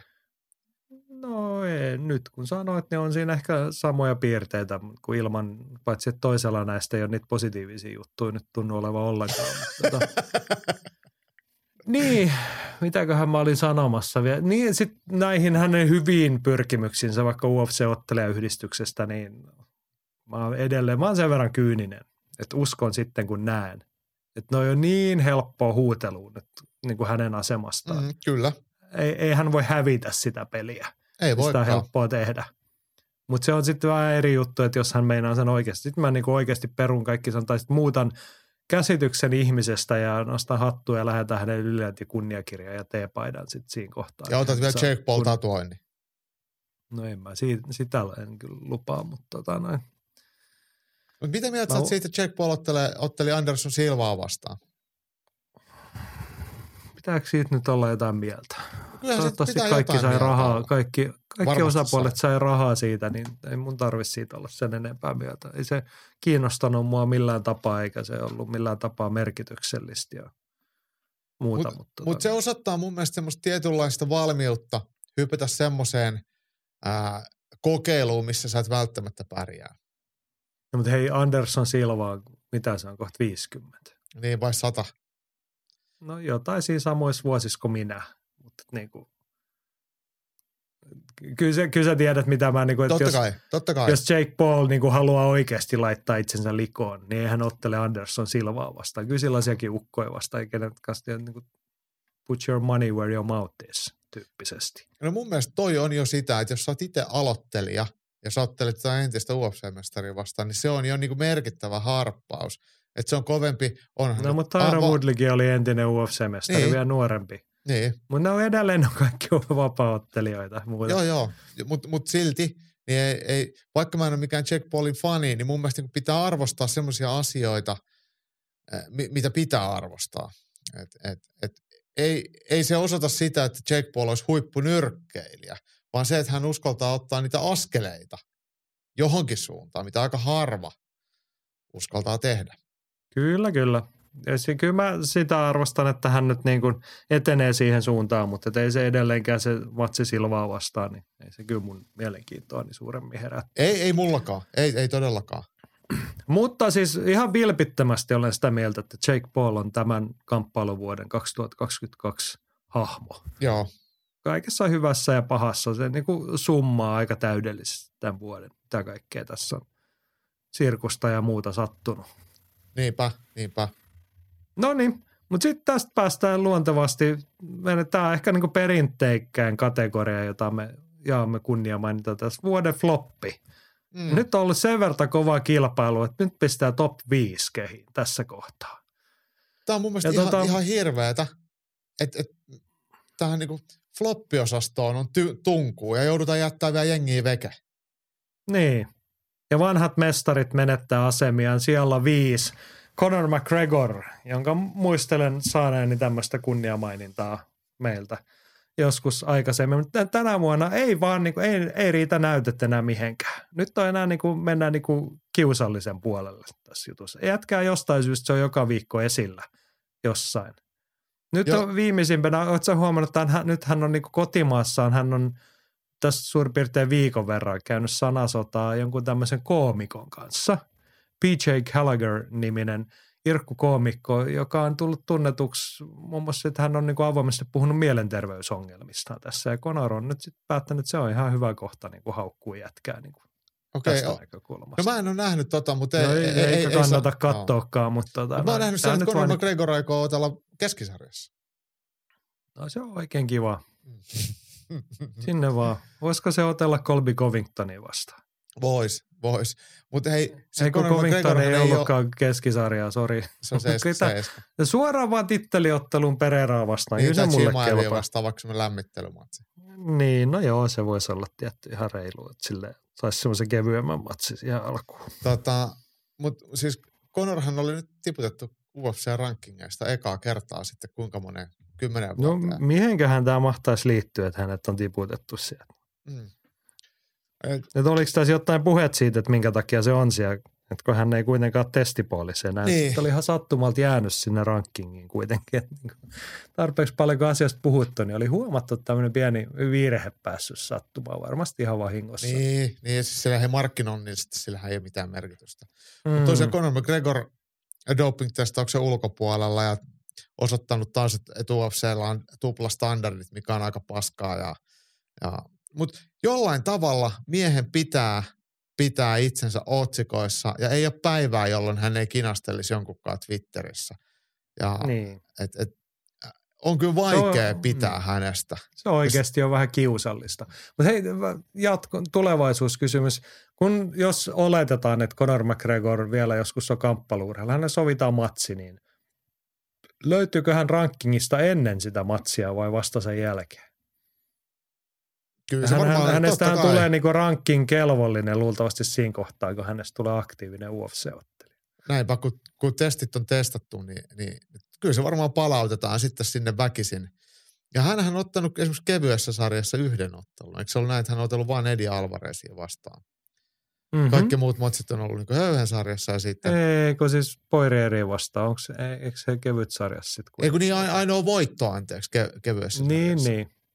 Just näin. Joo. No ylipäätään ne on vähän hiljasta ollut niiden hänen voittojensa suhteen Niin. tässä niin kuin viimeisen 5-6 vuotta, mutta tota, Kyllä se ne on rankingiin niin kuin varmasti saadaan nähden. mestaruushaastajaksi. Joo, just näin. No niin, sä saat ottaa sieltä, lista sieltä neljä. Nämä on nyt vähän niin kuin järjestykseen mietitty tarkasti. Seuraavana siellä neljä löytyy Ruotsista viikinkiveli Hamza Chimaev. Mies, jonka UFC-ura alkoi loistavasti Fight Island-komennuksella ja otti kolme matsia lyhyen aikaväliin ja aiheutti aaltoja ja pelkoa omalla esiintymisellään häkin sisäpuolella ja miestä kaatui. Sitten Min keskittynyt ylittämään painoja, ei ole päässyt painoihin ja lähinnä keskittynyt veljeelämään ää, sotapäällikkö Kadirovin kanssa tuolla Tsetseeniassa ja toistuvasti sitten tuommoista neuvostopropagandaa syytää ja käyttäytyy asiattomasti, tappelee jopa Dagestanien kanssa otteluilloissa. Ja ihan, siis luokattoman äh, huono, huono harkintakyky ja, ja ulostulo kaikessa, niin ei, ei, ei pysty arvostamaan. Vaikka mies on ottelijana todella mielenkiintoinen, olisikin hieno nähdä häntä ottelemasta, mutta käytös häkin ulkopuolella niin ei, ei kerää kyllä kehuja. Joo, tosi luotaan työntävää. Ja sitten jotenkin niin kuin floppilistaan kuuluiset hommat ei ole mennyt ihan putkeen, niin hän on yrittänyt ihan hemmetisti. Hän ei silti pärjää, kun siellä neljä tällä listalla. Niin, Niin. summaa hänen vuotensa. Muut on pystynyt parempaa. Niin, muut on niin kuin tässäkin niin kuin paljon meteliä, mutta tota, sitten niin kuin kuitenkin vaatimattomaksi jäänyt ne sekoilutkin. tai vaatimattomaksi. Yksilötason niinku- sekoiluja. niin, siis ihan oikeasti niin kuin luotaan työntävää kakkaa. Oikein semmoista ripulikakkaa, löysää ja iso annos, mutta tota noin. kuitenkin sitten hän on vaan niin kuin sekoilu omassa. Että tässä voidaan antaa, mutta kun mä edelleen annan kunniamainina hänen taustajoukoille. Vaikka on tuttuja, puolituttuja ihmisiä siellä, niin ne- voisi ihan oikeasti vähän niin kuin miettiä. Että Ai siis sitä, tää- että, että siellä Maidi ja Anders Michael, niin ne on itse paraikaa Dubaissa ollut sitten Kadirovin poikien kanssa siellä sitten esiintymässä. Niin, mutta varmaan ollut kivat kemut ja juhlat ja muut ja lämmit ja Ja on hyvät rahaa. tilipäivät ja Mm. silleen. No Se on joo. kyllä aika, mielestäni kyllä aika käsittämätöntä, että kehtaa, Et, et, et. Ja tässä on aina tämmöistä niinku keskustelua, mikä on ihan validia, että et, et, Jim Ivilla on vaimo Tsetseniassa ja varmaan lapsikin Tsetseniassa ja ne on kaikki on sitten Kadirovin talutusnuorassa, että siellä on semmoista niinku inhimillistä vaikuttamisen mahdollisuutta ja perhettä ja muuta, minkä hyvinvointia voidaan uhata, mutta Andreas Michael ja Maidi, niin heillä ei ole mitään sidettä Tsetseniaan. Että ei heitä voi kiristää tai ei heitä voi uhata tai heidän perhettään voi silleen uhata. Että et, et ei heidän olisi mikään pakko tanssia tätä tanssia. Joo. Sanotaan tässä, palataan Chimaevin niin hänen kohdallaan listan sijaan neljä. Sanotte, että hän on niin kuin kuitenkin sit rehellisesti toope. Että ei hän niin kuin edes yritä peitellä tai mm. ei hän ole, jotenkin ei hän ole pahan tahtoinen. Hän on vähän toopevaa mm. nyt ollut.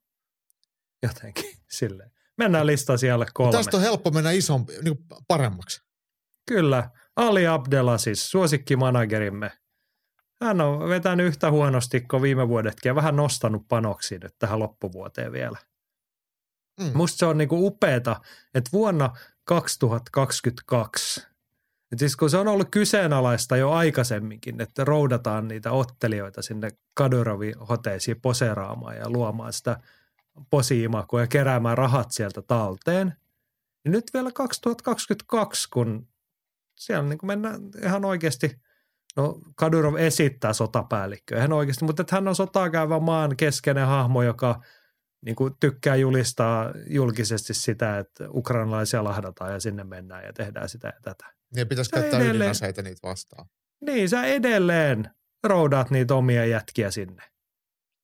Ja, ja nyt korkeimman pa- mahdollisen profiilin UFC-mestareita, jotka on sun asiakkaita, niin, niin onko se oikein managerilta edes ehdottaa ottelijoille tällaista, että saatte tästä nyt vähän Kadirovilta rahaa, kun meette sinne vähän kuvattavaksi sen poikien kanssa. Mä en voi tietenkään tulla, koska mä en pääse enää jenkkeihin takaisin, mutta, mutta tota, menkää te sinne ja tuotte mulle samalla vähän Kadirovilta rahaa ja te käytte kuvattavana. Niin, niin. ketäs sinne nyt tuoreempana oli lähtenyt? Justin Gage, Henry Sehudo, Kamaru Usman ja Cody Garbrandt on nyt siellä harjoittelemassa. Niin, sitten.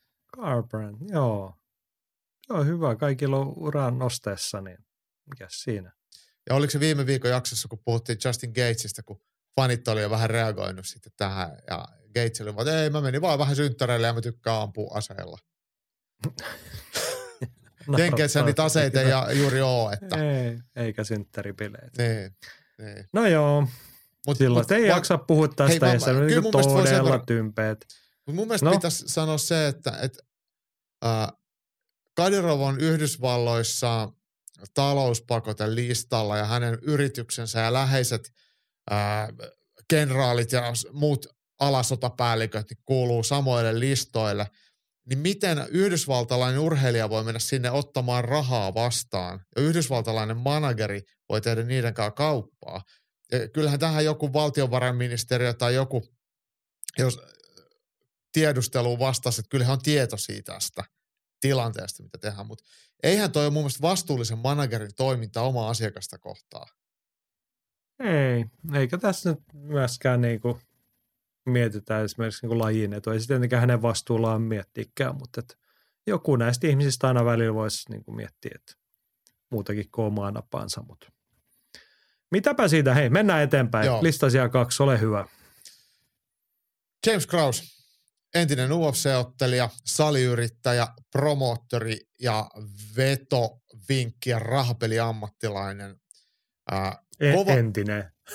Niin, no siis mä en tiedä, niin, niin, niin, ainakin hän on luopunut promootiostaan ja salistaan, mutta mut hän on kyllä kaivannut itselleen aika syvän kuopan, että hän on hustlannut alun perin kaikilla alustoilla, mutta sitten on osoittautunut hyödyntämänsä sisäpiiritietoja rahapeliyhteisössä ja myymällä tietoja ja, ja mahdollisesti myös vaikuttavan sitten oletetusti otteluiden kulkuun jollain tavalla, niin tämähän on herättänyt sitten aikamoiset aallot, joissain Kanadan osavaltioissa UFC vedettiin pois rahapelimarkkinoilta ja todennäköisesti Yhdysvalloissa sitten joku liittovaltion tai joku viranomainen tutkii tätä Krausin toimintaa – alun perin Dana White sanoi, että tässä ei ole mitään sen isompaa ongelmaa, mutta aika nopeasti se muuttuikin isoksi ongelmaksi. Ja James Kraus ää, itse valmentajana, ää, ää, promottorina, on täysin kielletty UFCstä ja, ja heidän kanavistaan ja kaikki hänen kanssaan tekemisissä olevat ottelijat on kielletty UFC-tapahtumista, joten ei hänellä ole enää hirveästi hommia ja siinä on aika moni ihminen lähipiirissä mm, joutunut sitten miettimään, että mitä helvettiä mä nyt teen, että, että jengi on muuttanut Krauselua treenaamaan, vaihtanut kotipaikkaa sen mukaan, mutta nyt valmentaja ei, ei voi sitten enää toimia valmentajana eikä tulla sitten kisapaikallekaan mukaan, niin, niin siinä on vaikutettu monen elämään. Ja sitten vielä, jos ajatellaan tälleen itsekkäästi sun ja munkin työtä, niin jos ajatellaan, että koko vapaaottelumarkkinan isoin tekijä UFC kansainvälisesti vedettäisiin pois rahapelimarkkinoilta, niin sulla ja mullakin loppuisi työt. Niin. Kiitti Kraus. aika väkevä näyttö tuolle omakätisesti tehtynä yhdeltä tyypiltä. Niin. Ei, ei voi niin silleen ole pakko arvostaa yrittelijäisyyttä. Joo. Menit Mut, sitten ja näin teit. Tämä on vaikka niin James Krausin tulevaisuus, että onko se niin, onko hän kiinteistövälittäjä vai autokauppias vai mihin Ehkä lo, mä, mä, luulen, että se on loma-osake, ehkä jotain sellaista. Tai sitten joku Joo. hyvinvointivalmennus. Mutta mut Dana Whitein shitlistillä se on, mutta otetaan nyt tähän tällä pilvellä, ukkospilvellä, niin kultainen reunus. Et, et James Krausen ääliömäisyys ja ahneus ja egoistisuus, niin tuo loppujen lopuksi kuitenkin jotain hyvää. Eli nyt UFC on ottanut tiukan linjan ää, oman lähi- tai ottelijoiden rahapelaamiseen ja, ja valmentajien ja tiimien – toimintaan tuolla markkinalla, että luodaan selvät, tiukat säännöt, niin kuin muissa ammattiurheilulajeissa on ollut jo pitkään. Niin, että Tämä, ei ole 20 vuotta myöhässä. Niin, ei ole koskaan kuultukaan, että jotain tällaista voisi ta- tapahtua, mutta mut siis ainakin nyt tämmöisen nolauksen jälki, jälkipyykissä, niin, niin UFC ottaa tilanteen tosissaan.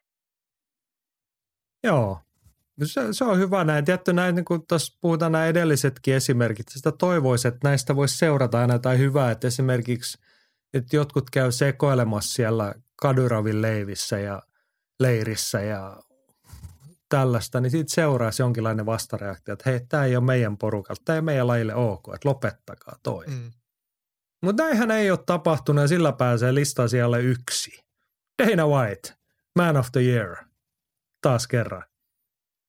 Se on uskoma... hänethän, niin, hänethän oli siis palkittu World MMA Awards, oli tuossa, taisi olla viime viikolla vai milloin Vegasissa, niin hänet oli jälleen kerran palkittu Leading Man of the Year. Niin sehän on suomeksi vuoden floppi top ykkönen. Joo. Eikö se ole? On. Tämä on usko, siis Dana Whitehan tekee ää, paljon hyvää. Hän, hän ajaa UFC-karavaania auktoriteetilla eteenpäin. Hänellä on varmasti ympärillä osaava organisaatio ja tehdään tulosta ja tehdään myös ihan hyviäkin asioita. Mutta huolimatta tästä, niin hän toistuvasti onnistuu olemaan erittäin itsekeskeinen, ää, ajattelematon kusipää, niin, niin se ei mun mielestä ole hyväksyttävää. Joo, mä oletin, että sä olisit jatkanut, mutta se oli ihan hyvä lopettaa tuohon noin. Joo, tässä on nyt sellainen vuosi, kun Dana White olisi ollut helppoa tavallaan kerätä goodwillia. Että olisi ottanut vähän kantaa Ukrainan tai olisi ottanut kantaa edes niihin venäläisiin jollain tapaa. Olisi ottanut kantaa siihen Kadyroviin tai näihin näiden muiden spedejen touhuihin, mitä tässä on. Niin ei. Korkeintaan toiseen suuntaan ollaan vähän vedetty. Niin. Ja sitten nämä kaikki ottelejayhdistyshommat ja tämä vedonlyöntisotkukin ihan päin helvettiin hoidettu, anteeksi piip. Mm, oli kyllä. rumasti sanottu, mutta niinku, mut kiva, että varmaan niinku kaikki oikein vuosi taloudellisesti taas tehty, niin sillä tavalla on tietty Mut moraalisesti vaan mennään se mun syvemmälle ja syvemmälle. Se on musta hirveetä. Et kun ei, se, että sanottaisiin jotain ihmiskunnan hyväksi, niin ei maksa sulle ihan hirveästi. Mutta mut ei kiinnosta. Ja, sitten sit, sit tuosta tuli vielä mieleen tuosta yksi, mikä Dana Whiteista ja, ja hänen lähipiirinsä tärkeimmästä asiasta, eli rahasta, niin, niin on, on esimerkki tämä slap fighting, eli miehet on perustanut sitten tämän tämmöisen kilpa, litsari, promootion ja siellä nyt sitten vedetään vapareet toisiaan päähän.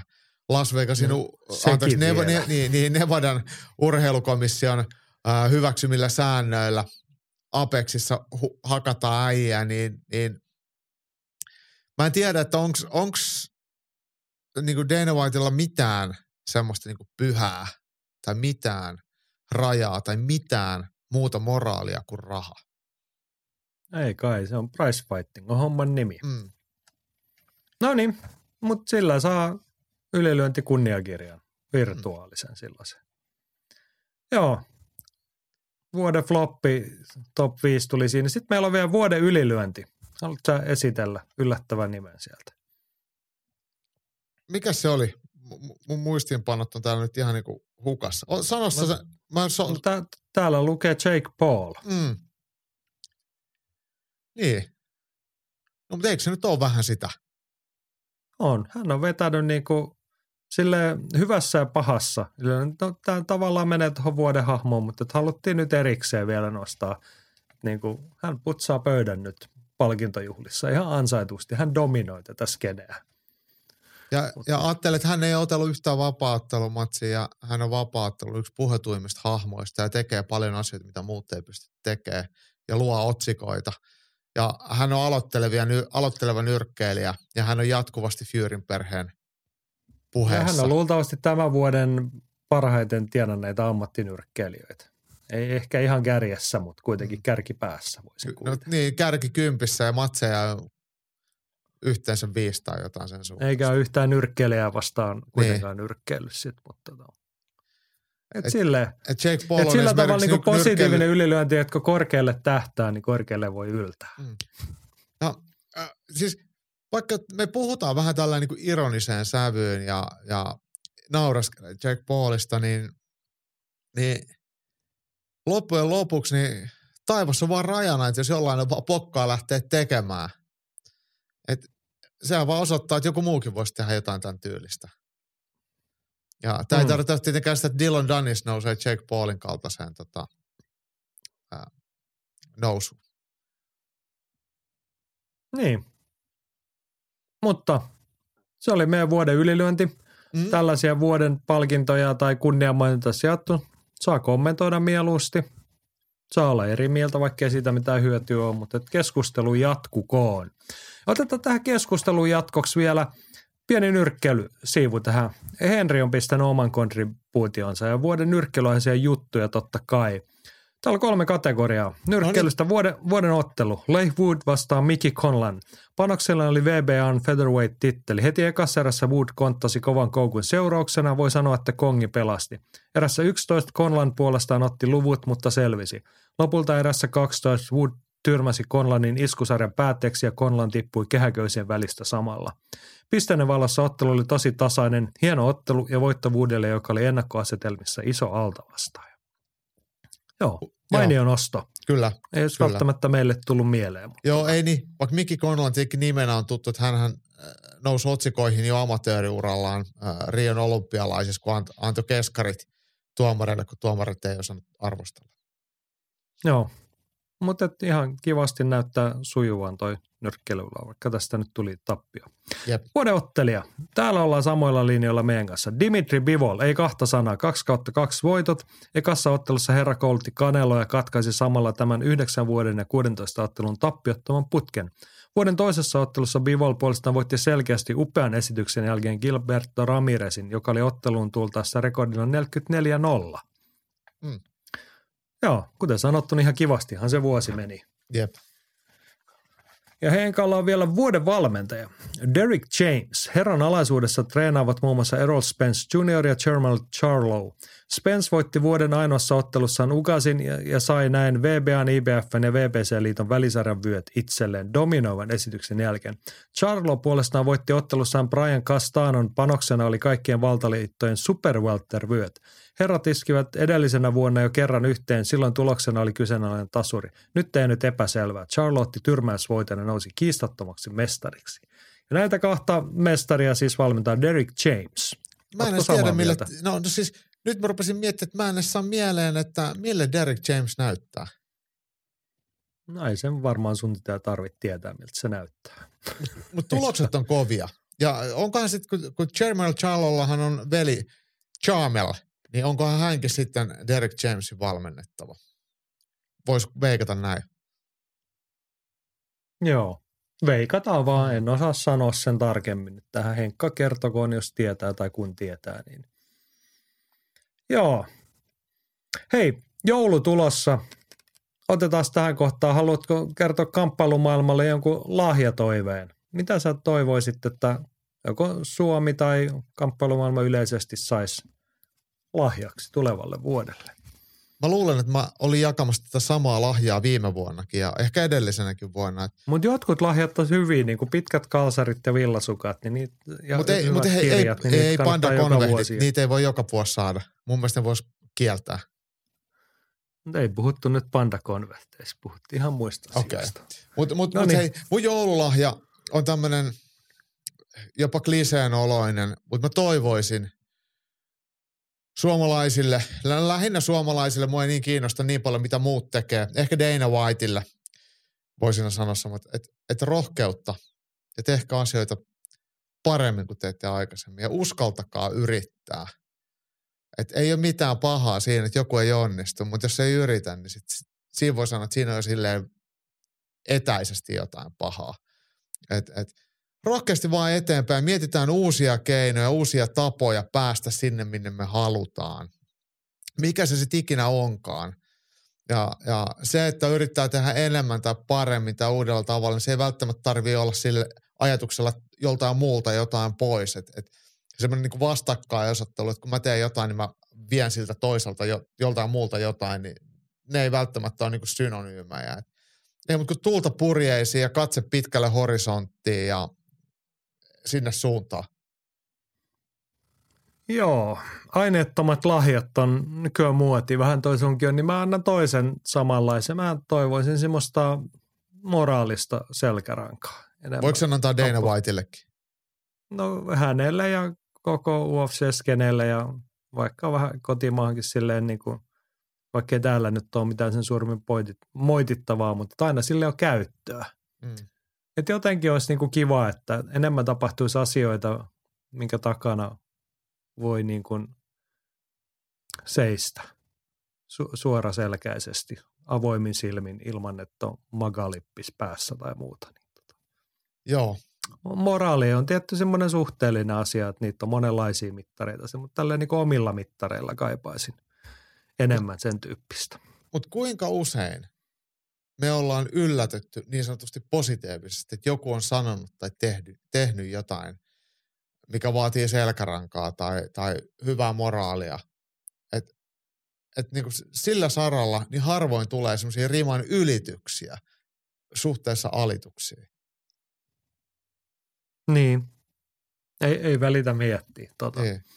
Mutta hei, kotimaahan mä toivon vielä, kun siis seuraava jakso tulee vasta joulun jälkeen, silloin ei kannata lahjatoiveita enää esittää, niin kyllä mä toivon, että ensi vuodelle me saadaan yksi tai kaksi ihan merkittävää kansainvälistä menestyjää. On selkeitä askeleita uralla. En nyt lähde enkä rohkene tästä tohtiin enää, kun kohta lähes vuosikymmen mennyt edellisesti, niin sitä vaikka seuraavaa UFC-ottelijaa, mutta edes sinne päin jotain askeleita tai ammattinyrkkelyn salalla jotain oikeasti elähdyttävän positiivista kehitystä. Kiitti. Toi on hei niin helppo allekirjoittaa toi sun toive ja jotenkin toi kun sanoit, että ei nyt tarvi olla uusi UFC-ottelija, toki sekin kelpaa aina, mutta, mutta se, että mentäisiin oikeaan suuntaan. Ja mä luulen, että se vähän on nyt just sitä, niin kuin siis tällä hetkellä toivoin. ei tarvitse niin kuin edes miettiä, ei ole sellaista fiilistä, että joku mm. olisi niin kuin ollut edes menossa, että, että voisi harmita, että hitsi, kun se ei tapahtunut tänä vuonna. Niin, kun ei ole edes niin kuin oiretta siitä, että joku olisi menossa jonnekin. Joo. Niin. Tuli semmoinen syvä huokaus Näin. Menkää no niin. ja tehkää. Joo, hei tässä oli meidän ison maailman kamppailuvuoden kunniamaininta ja valintoja. Todetaan tässä, että ollaan kyllä noterattu, tuli kotimaahan liittyen paljon kommentteja ja sitten tuli muun muassa Samulilta ennustusta, ketkä on UFC-mestareita vuoden päästä. Siitä on puhuttu monesti, mutta aina se ehkä sopii uudistaa. Otetaan niitä seuraavassa jaksossa. Se ensi kerralla summataan kotimaan vuotta. Mm. Se ansaitsee omat puheet, omat jaksot. Mä pidän ne tähän asti tulleet kommentit, kyssärit, koitan muistaa pitää tallessa ja käsikirjoituksessa seuraavaan jaksoon. Niin sillä lailla. Mutta nyt me katsotaan tällä kertaa vielä postilaatikkoon, koska siellä on erittäin painava asia. Ylilyönti podcast. Kamppailu kansan radio. Ja Kamppailukansan radiossa riittää puitavaa vielä muidenkin kuin vuosipalkintojen suhteen. Kyllä me nyt, hei, nyt annetaan tämmöinen ennakkojuttuna niin kuin tämmöinen ylilyönti hatunnosto. Mika Moukari Sinkkonen laittoi viestiä ja ihan siis joskus pitää itseäänkin kehua. Varsinkin kun on syytä. joo, Moukari laittaa, että nyt joudun kyllä kehumaan itseäni. Ottelin rantapainin, joka on siis virallinen UVV-laji. Rantapainin SM-kilpailussa veteraanisarjan lisäksi myös yleisessä sarjassa, mikä tarkoittaa sitä, että olen otellut kamppailulajissa yleisessä sarjassa viidellä vuosikymmenellä. Jos joku tuntee jonkun toisen suomalaisen, joka on tehnyt saman tempun, niin ilmi antakaa. Voidaan sitten perustaa Five Decades Earned Clubi, klubi siis suomeksi. Joo. Andy pohti, että mahtaisiko karateka Kim Venerberg kuulua klubiin. Tuleeko sulla muita ehdokkaita mieleen? Ei kyllä tuu. Ei kyllä tuu. Joo, ja hei, Andyhän arvelee ihan oikein, koska tätä arveltiin meidän Facebookissa ja Kim Venerberg itse ilmoittautuu siellä paikalla ja vastaa Moukarille, että mulla on karaten yleisessä sarjassa viidellä vuosikymmenellä Suomen mestaruus, josta ensimmäinen tuli 79. SM-kulta on nyt plakkarissa 20 kappaletta. Ikämiehissä olen nykyään kilpailut ja niistä on tuloksena kahdeksan peräkkäistä maailmanmestaruutta poliisien ja palomiesten MM-kilpailusta sekä kaksi kappaletta ikämiesten Euroopan mestaruutta. Tässä nyt viikoittain ohjataan potkunyrkkeily- ja kuntonyrkkeilytreenejä. Hattua päästä. Kyllä. Ja mun mielestä Kimin poikahan tota, myös on kamppaillut ja taitaa olla ku- kuunnellut ylilyöntiäkin ja on joskus ehkä laittanut meille kyssäreitäkin, jos en ihan väärin muista. No niin, terkkuja koko perheelle ja Moukarille hatunnosta ja Kim Venerberg. Ja perustakaa klubia ja ilmoittakaa sen nimi tänne, niin saadaan yleisen tietoon, jos joku muukin sattunut. Mutta viidellä vuosikymmenellä siis yleisessä sarjassa kilpailu. Ja Venerbergin tapauksessa sitten vielä niin kuin menestystäkin vielä, niin Mm. Aika kovaa. Ei voi moittia. Ja siis tämä antaa semmoista hienoa positiivista fiilistä siihen, että kamppailulajien parissa pystyy toimimaan pitkään ja liian usein ihmiset omista urheilulajistaan valuu sitten tuonne siviilimaailman puolelle ihan täysin, mutta, mutta ei, ei Moukare eikä Kimi, molemmat on sitten ää, tämmöisiä kunnon vanhoja jyyriä, jotka pysyy sitten nuoren, nuorten kiusana täällä karavaanissa. Ja se on siistiä. Joo.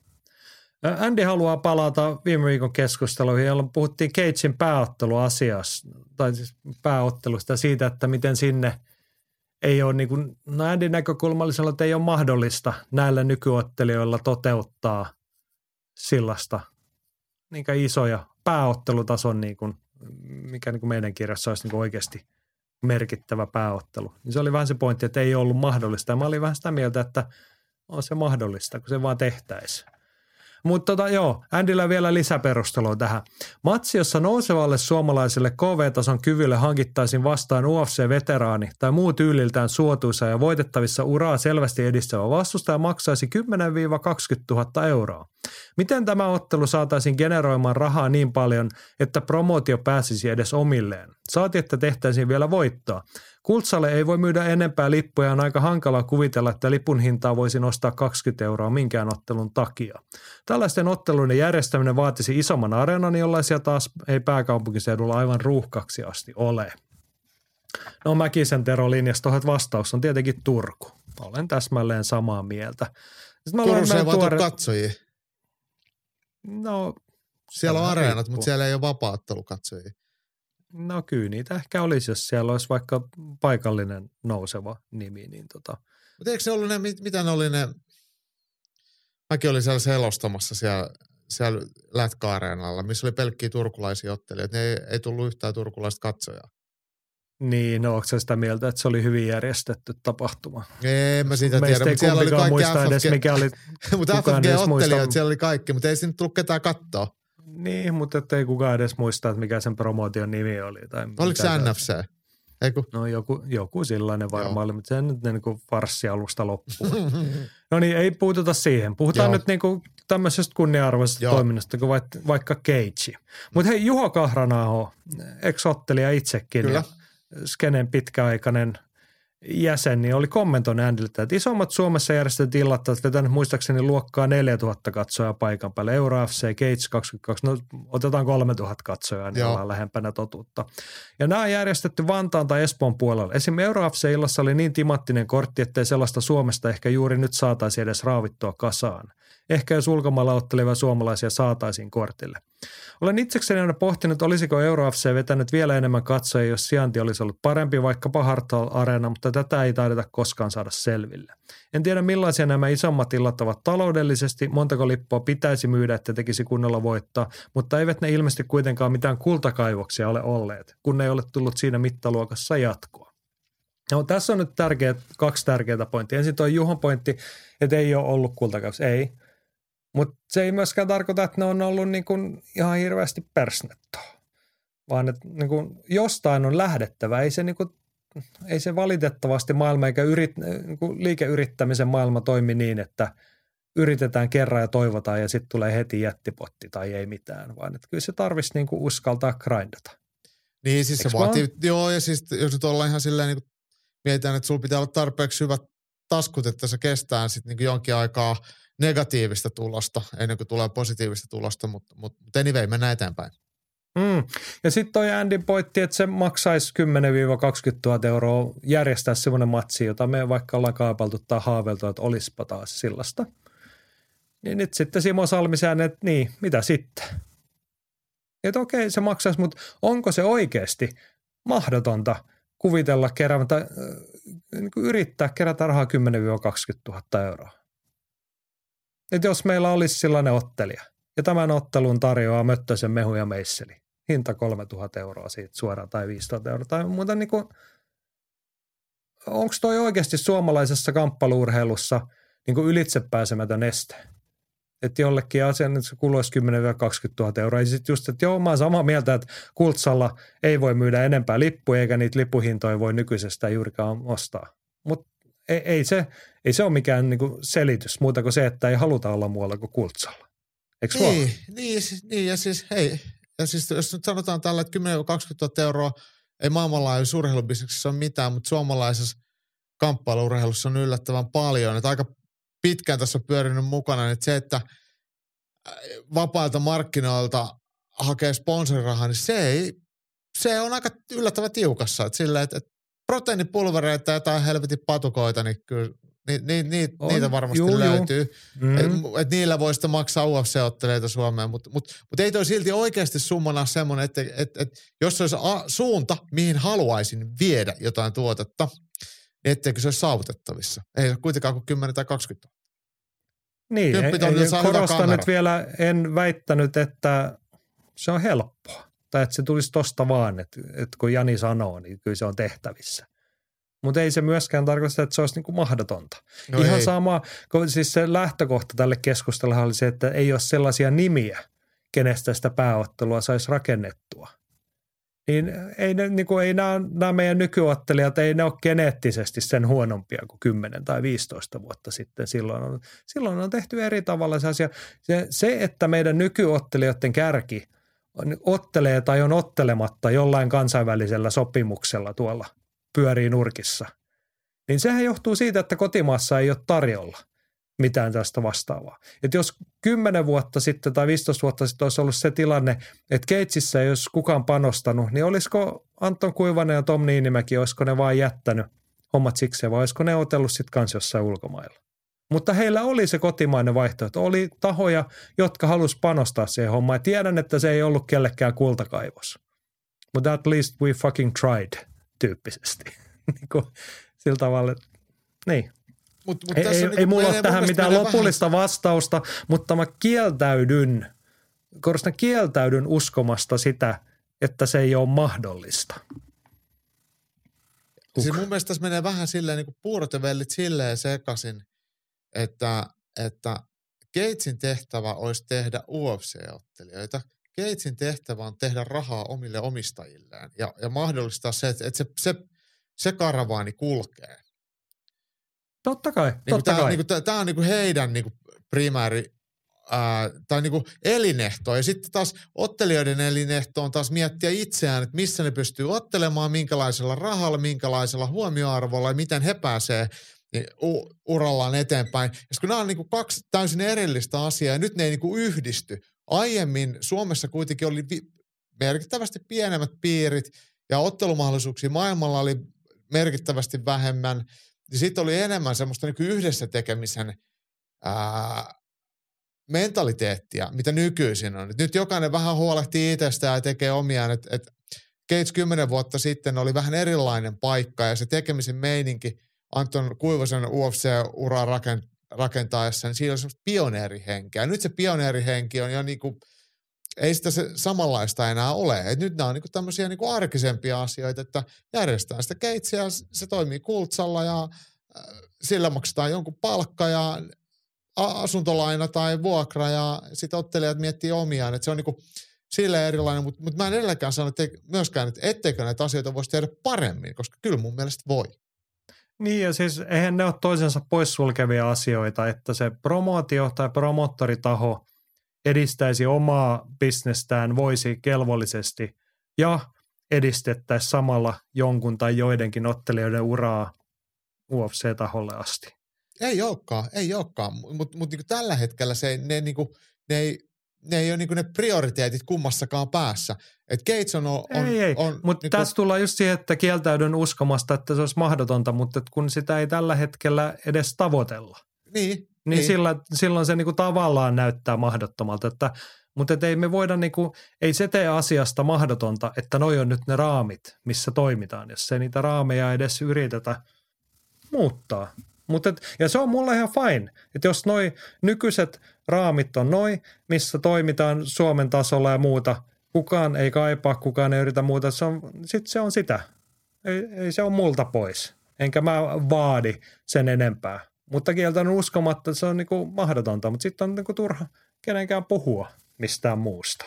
Ä- jos me ei edes yritetä, tai jos te ette oon edes miet- yritä. mä, mä oon miettinyt tätä niinku Gatesin roolia, koska kaikki muut promootiot Suomessa on periaatteessa sil- silleen merkityksettömiä, että ne ei ole pitkäaikaisia tai niitä on tosi harvoin. Gates on kuitenkin ainoa, joka järjestää vuodesta toiseen periaatteessa neljä tapahtumaa. Se on ihan y- selkeä ykköstapahtuma Suomessa.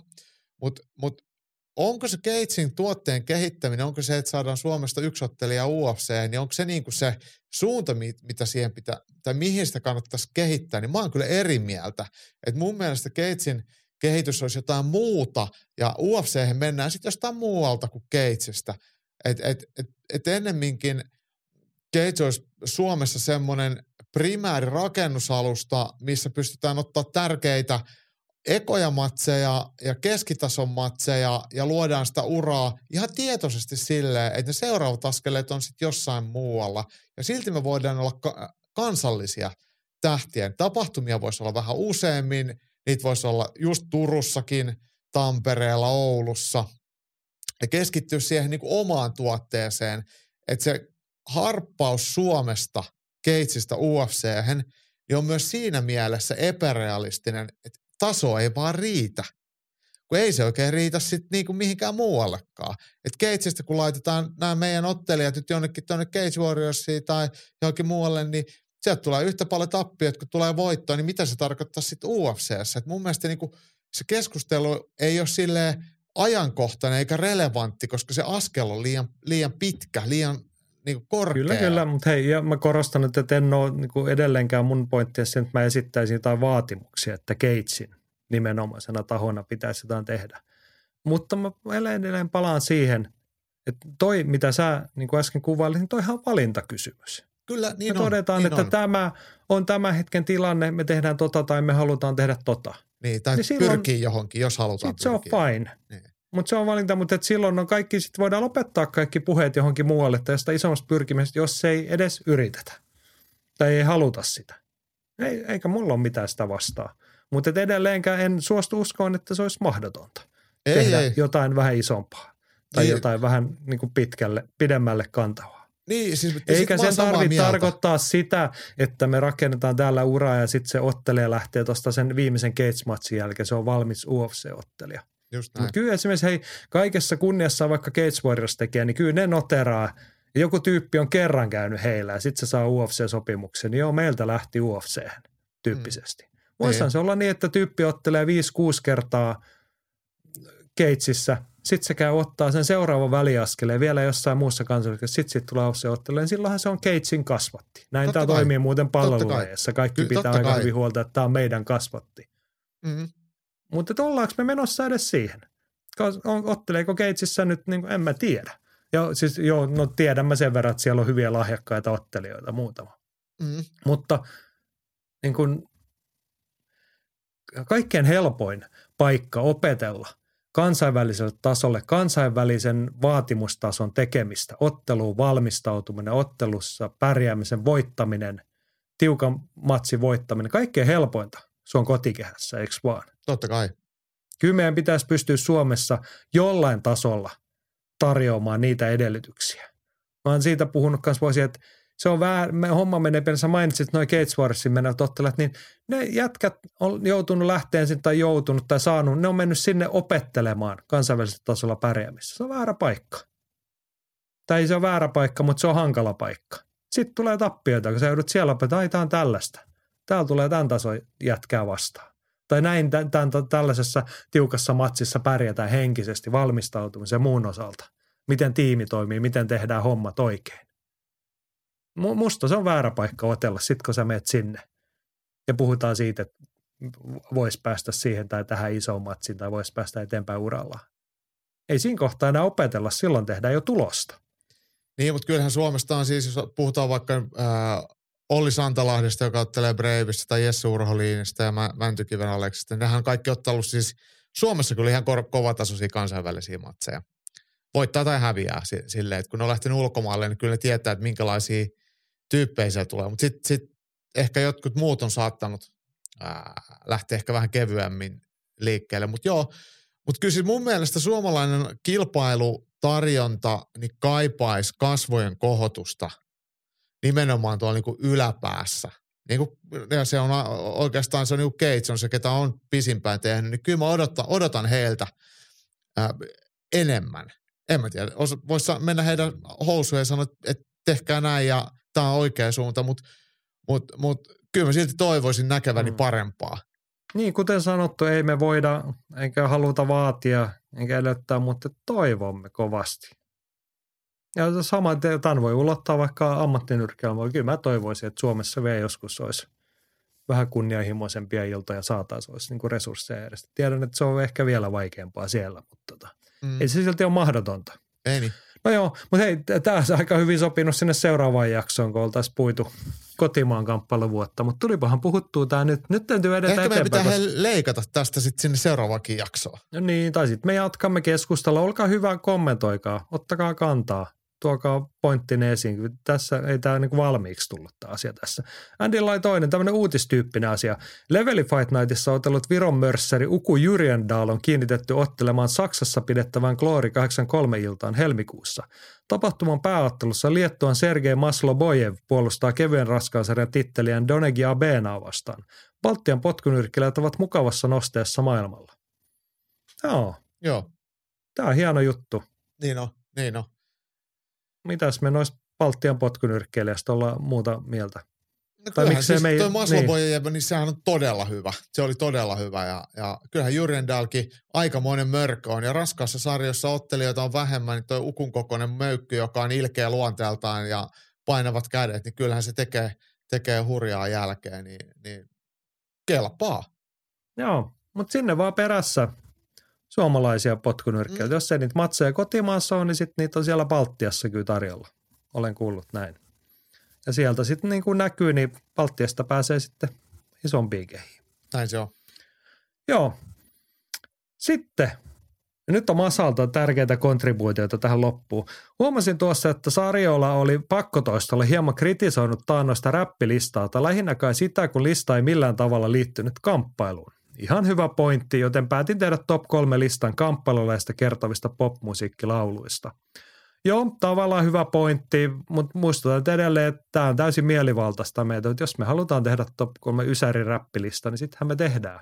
Ja kyllähän Ja se jos liittyy se kelpaa, niin mä koska teen ensi kyllähän, viikolla tehdään niin kuin kasari heavy-klassikot top kolme, eikä sekään liity välttämättä yhtään mitenkään. no kyllä se liittyy ihan yhtä paljon kuin ysäriräppi, koska niitä kuunnellaan treenatessa. No niin, silloin- ehkä silloin- me jäi niin. sitten vaan perustelematta. Mutta nythän tämä asia korjantuu, koska Masalla tosiaan top kolme kamppalaiset kertovat popmusiikkilaulut. Kolmantena Tenacious D, Karate.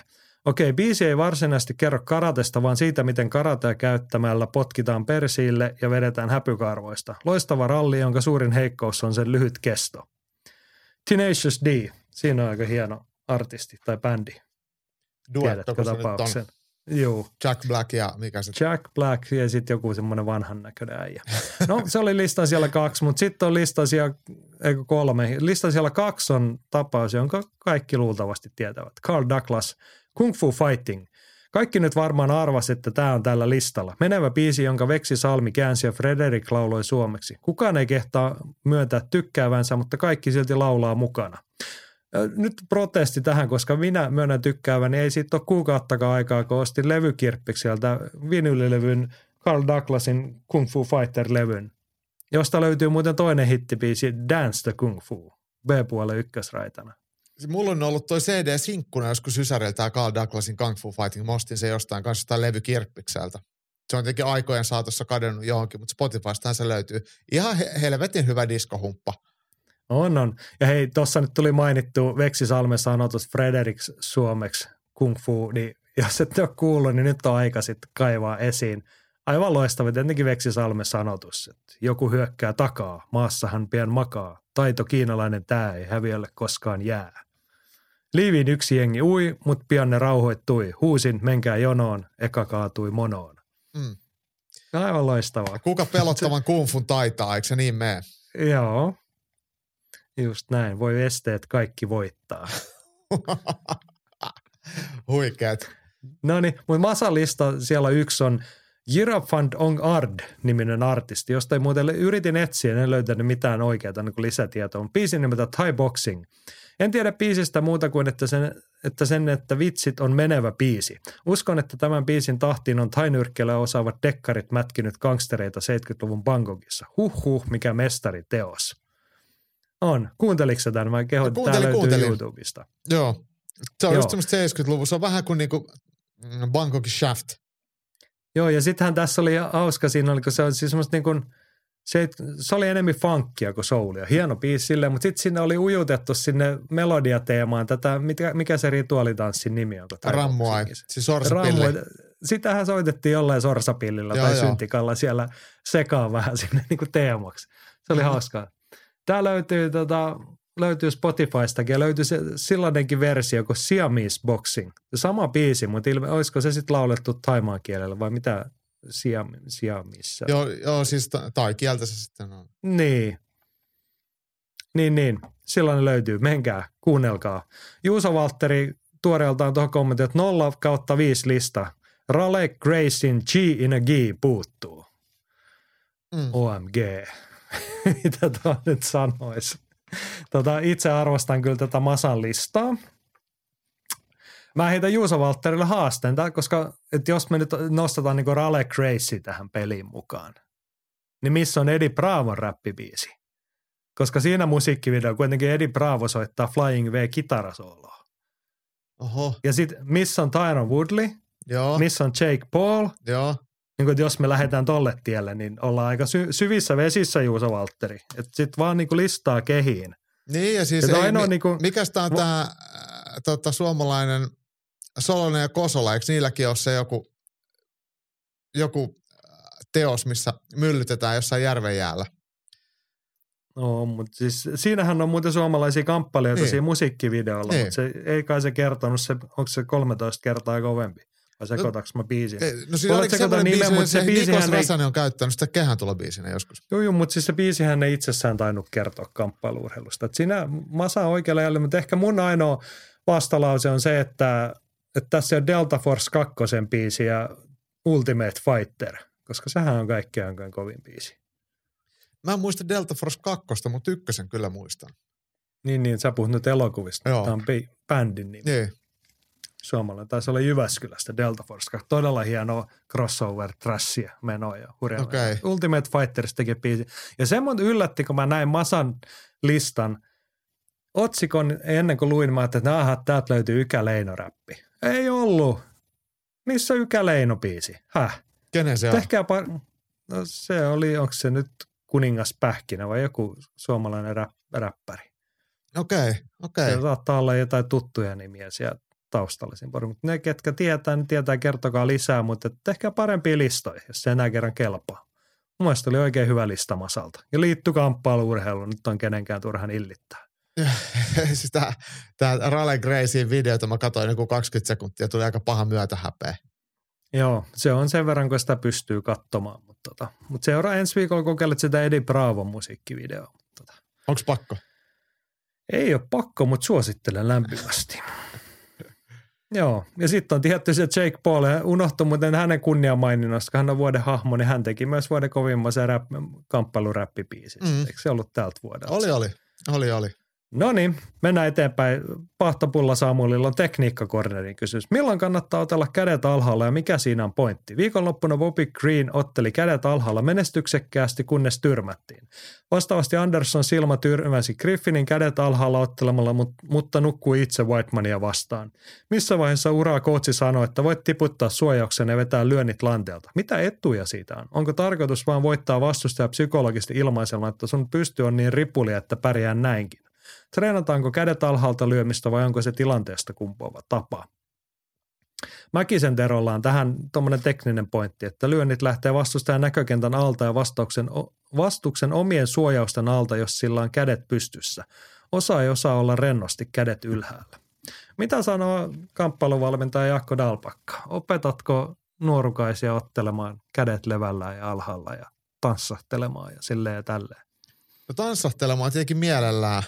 Ja eikä tarvi olla nuori, että voi olla vanhempikin, mutta yhdeksän kertaa kymmenestä niin järkevämpi tapa on pitää kädet vähän ylempänä kuin vähän alempana. Et, et, et. Usein tällaista niin kuin Anderson Silvan tyylistä käsien pudottelua ja hullun hyvää reaktiivista ottelusta, ottelullista silmää, niin, niin yritetään kopioida erittäin huonoin seurauksin. Ja niin kuin Anderson Silvakin sitten lopulta kohtas voittajansa, niin, niin se ei ole semmoinen ehkä niin kuin yleisimmin toimiva ratkaisu. Ja Bobby Greenin otteleminen Drew Doberia vastaan niin oli ää, myös henkisesti kypsää, tai, ja varsinkin Drew Doberia kypsentävää ja alistavaa. Et siinä on myös se psykologinen puoli, niin kuin Samulikin tuossa kysymyksessä esitti. Mutta kun joku tulee peruskurssille, niin kyllä mä niin ihan ensimmäisenä opetan otteluasennossa sen lisäksi, miten jalat on, niin sen myös, että missä kädet on. Ja ne ei ole kyllä siellä vyötäröllä. Et, et mun mielestä se niinku riskiaspekti siinä on, on ehkä turhan suuri.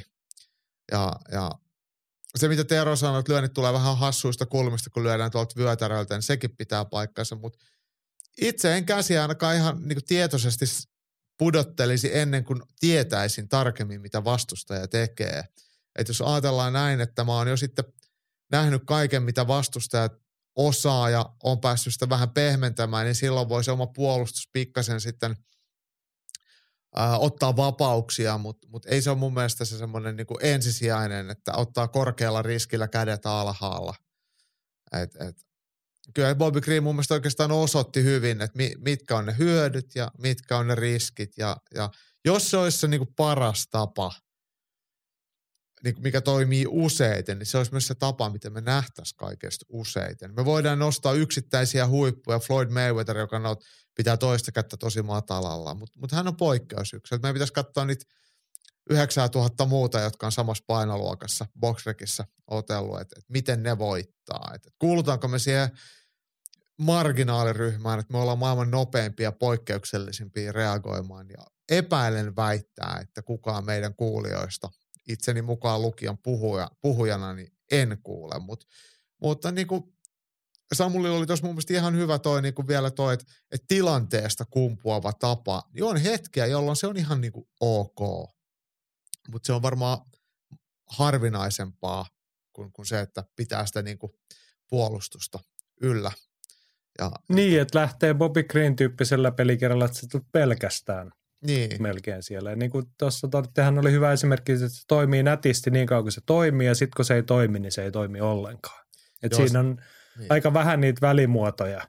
Just Tai näin. se, että miksi, miksi Chris Whiteman pisti sen olemaan toimimatta Anderson Silvalle. Muistaakseni se klassinen, kun se on nauhalla, kun se erätä, mikä se sehän näin hullu valmentaja Ray Longo. Ray Longo sanoi, että punch a hole through his fucking chest tyyppisesti. Mm. Se vaan tuli läpi siitä. Niin sitten jos sulla kädet alhaalla, niin ne on alhaalla vielä siinäkin kohtaa, kun se toinen tulee läpi ja lyö vaikka niin kuin sen saman lyönnin kaksi kertaa peräkkäin. Mutta et, joo, mä, siis mun niin isoin pointti on toi, minkä sä sanoit. Että toi toimii hito hyvin sit, kun sä oot siellä maailman, sä oot niin kuin se poikkeusyksilö, Mm. ketä voi tehdä useimmiten mitä haluaa ja sitten tiukoissakin paikoissa selviää tekemällä poikkeuksellisia asioita. Tai no, selviää tiettyyn rajaan asti Niin. niin kuin Anderson Silva. Mutta toi on ihan sama, ei me, kuin nyt tässä tuore esimerkki, Lionel Messi, kaikki aikojen jalkapalloilija, niin ei noille junnuille kannata opettaa pelaa niin kuin Messi tai tee mm. noita asioita, kun et sä on Messi. Et tee niin kuin noin neljä miljoonaa muuta Kyllä. jalkapalloilijaa opettelee näitä asioita tekemään. Niin se on tod- semmoinen todennäköinen tapa onnistua tai pärjätä. Mun mielestä niin hommissa. vapaaottelussa ja urheilussa ja oikeastaan ihan kaikessa, niin, niin varmaan 80 prosenttia, tai en mä nyt osaa sanoa mikä se prosentti oikeasti olisi niin numeraalisesti fakta, mutta isoin osa asioista niin pitäisi olla sitten mikä todennäköisimmin toimii. Just näin. Ja Mahdollisimman sitten sen monella päälle Niin, ja sitten voi olla semmoinen arvaamaton tai epätodennäköinen puoli siihen ottaminen. Se on just näin. 80 on ihan hyvä työluku. Että niin kuin prove me wrong, jos olette eri mieltä. Niin Ja, ja kuin, mitä se sitten on se 20 prosenttia, niin se on mun mielestä sit se sun niinku henkilökohtainen ää, Mm. psykologinen, fyysinen, taidollinen aspekti siihen. Ja se voi varmaan sitten niinku näkyä kaikissa videoissa, se on 20 prosenttia. Että et, et nämä on ne, millä, millä, millä Messi tekee maaleja, mutta si, et se on aina, että se potkaisee vasemmalla ja potkaisee oikeaan yläkulmaan, ihan niinku heittona. Mutta sitten siinä ei näy sitä 90 prosenttia, että miten se juoksee ja hakee sen paikan mikä on just se perusshitti, mitä kaikkien pitäisi osaa. Hyvä tiivistys. Se tekniikkakornerista tällä kertaa etenemme, koska meillä on vielä leffakorneri jäljellä. Ja viime viikollahan meillä alkoi uusi erittäin mielenkiintoinen ohjelma-osio nimeltä Apassi haastaa. Eli Andres heitti haasteen, teki leffa-esittelyn ja haasto Hirvosen Masan. Ja Mattihan tietenkin tarttui haasteeseen. Ja homma toimii niin, että nyt kun Masa vastaa haasteeseen, niin hän saa esittää seuraava haaste ja antaa Masan kertoa. Vai haastoi se passin poika meikäläisen? Raision kasvattina ei ollut tapana väistää haastetta, paitsi jos haastaja on iso tai muuten pelottava. Mutta katsotaan nyt sitten kamppailuleffa. Ensimmäinen huolenaihe tässä tietty oli se, että mainetta pitää varjella ja jotain omaperäistä keksiä. Eli kasari, ysäri, klassikko, mätkinnät pystyy karsimaan. Lähestyin ensin aihetta dokumenttipohjalta ja keksinkin kaksi potentiaalista ehdokasta. Niitä ei kuitenkaan löytynyt budjettiystävällisesti, eli siis ilmaiseksi. Pienen pohdiskelun ja selailun jälkeen kahteen elokuvaan päädyin, josta A epäilen, että kovin moni ei ole nähnyt ja B ne näki ilmaiseksi. Päädyin valitsemaan näistä kahdesta kotimaisen. Yle Areenasta näkee Matti Iäksen vuonna 1985 valmistuneen TV-elokuvan Painia. Jusseja ja KV-palkintoakin kahminut elokuvan ainakin oman yleissivistyksen ohi viipottanut ennen viime aikoja. Elokuvassa ikääntynyt Esko Hukkasen esittämä painia ja sirkuksen voimamies päätyy kovin laitosmaiseen vanhainkotiin, jossa meno on kuin mielisairaalassa. Varsinaista kamppailua elokuvassa on vähän, mutta teeman ympärillä pyöritään. Kun veri on myrkyttynyt, on sitä hankala lopettaa. Ei kamppailijat näkee tämän varmaan nuoruuden vapauden kaipuuna, mutta he ei tiedä asiasta yhtään mitään. Jos pidät Hollywood-mätkeestä, ei tämä elokuva ole ehkä sinulle, mutta varmasti on ihmisiä, jotka on tämän elokuvan katsomisen suuresti nauttivat. Itse en tosiaan keksi, en tosin get, keksi ketkä. Kuriositeettina menee, sillä kamppailuaiheisia kotimaisia elokuvia ei liiaksi ole. No niin, ootko katsonut Matti En. Iäksen painia? En ole. Tai katsoa tunti 25 minuuttia, uhraat siihen aikaan. Se löytyy siis Yle Areenasta. Ja tota, jos Matti Iäs Kosta tulta ollaan näissä leffakoordinissa puhuttu muun muassa Haaveiden kehä-elokuvasta, Mm. joka on vähän enemmän nyrkkelyteemainen leffa. Erittäin hieno teos ja mä uskallan vaikka että aika moni meidän sukupolven miespuolista suomalaista tietää Matti Iäksen tätä seuraavan TV-elokuvan, joka nimetään Katsastus. Okei. Onko tuttu Raina? Ei. Mutta mistä Matti S. on kaikista tunnetuin, koska nimi on kuitenkin tosi tuttu. No hän on tehnyt näitä tv kaikenlaisia elokuvia, koska Räpsy ja Dolly on varmaan ehkä hänen Okay. me- menestyneimpiä elokuvia. Pitkä, pitkä u- ura taustalla. Ja tota noin, mulle tämä kiinnitti huomioon silleen, kun tuossa sitten kattelin taustaa, niin hän on tosiaan tällöin ollut 80-luvulla tehnyt katsastuksen tämän elokuvan. Hän on ollut Ylen TV-teatteriyksikössä. Tehnyt siis tv suoraan näitä elokuvia. Mietin vaan viime aikoina keskustelua, kun osa ihmistä sitä mieltä, että Yleltä voisi vähintään 25 prosenttia leikata rahoituksesta sitä ja tätä, niin tota, sitten jäisi kaikki katsastukset ja muut tulevat klassikot, kummelit ja muut tekemättä. Veikkaanpa näin. Niin, Jos tai sitten kat- menis kyllä mä oon sitä mieltä, että Ylellä on ihan, ihan, ihan niin kuin liikaa byrokratiaa ja rahaa. Että kyllä mä niin kuin on sitä mieltä, että Mutta et mistä sitä, että jos sitä lähdetään karsimaan, niin ensimmäisenä se vie kotimaiselta kulttuurialalta työt. No mutta eikö se No ole vähän silleen, että, että Ylehän voi käyttää rahaa just niin kuin ne haluaa ja nehän voi, niidenhän pitäisikin panostaa kotimaan tuotantoon ja kulttuuriin, eikä ehkä näyttää jotain kansainvälisiä sarjoja ja Mutta ne on ne kaikkein kalleimmat, mihin sitä rahaa menee, on se, että tehdään oikeasti, tuetaan ja luodaan, tuotetaan kotimaista kulttuuria, niin kuin Mm. Matti Iäksen elokuvia. Jos me ei haluta sellaisia tehdä, niin leikataan vaan siitä rahoitusta. Nyt, nyt tämä eksyy niin kuin sivuraiteille. Mutta tämä painia, siis mä katsoin tämän eilen illalla. Mä oon joskus muinoin sen nähnyt, mutta tota, todella erikoinen elokuva. Mutta oli hyvin kuvailtu Masalta tai kun veri on myrkyttynyt, niin siitä on vaikeaa päästä irti. Tämä teema kyllä jotenkin välittyy sieltä hyvin. Ja tota, oli siinä, jos tykkäät kaurismäkeläisestä hengestä ja muuta, jos olet Matti Iäksen elokuvia muuten kattonut, niin kyllä tämä varmaan menee. Joo. Ja hei, Andresin tyyliin Masa on tehnyt pikku top kolmosen. Elokuvassa painia laitetaan epätyypillisen ympäristöön, joten tein kolmen listan tapauksista, missä suomalainen painija on nähty epätyypillisessä ympäristössä, eli muualla kuin Molskilla. Yksi, sotilasuur- Sotilasurheiluliiton kamppailupäivät ei sinänsä ole epätyypillinen ympäristö painijalle, mutta siellä olevat vapaatteluhäkit, nyrkkeilykyhät ja judotatamit ovat. 2018 Arvi Savolainen osallistui kamppailupäiville ja ei omien sanojensa mukaan ilmoittautumisvaiheessa osannut sanoa ei. Osallistui kaikkiin lajeihin ja tietenkin voitti ne. Näin se mun Vaatimattomasti. mielestä, niin mun mielestä tuolla hengellä kisoihin kannattaa aina lähteä. Joo. Kaikki lajeihin osallistutaan ja kaikki voitetaan.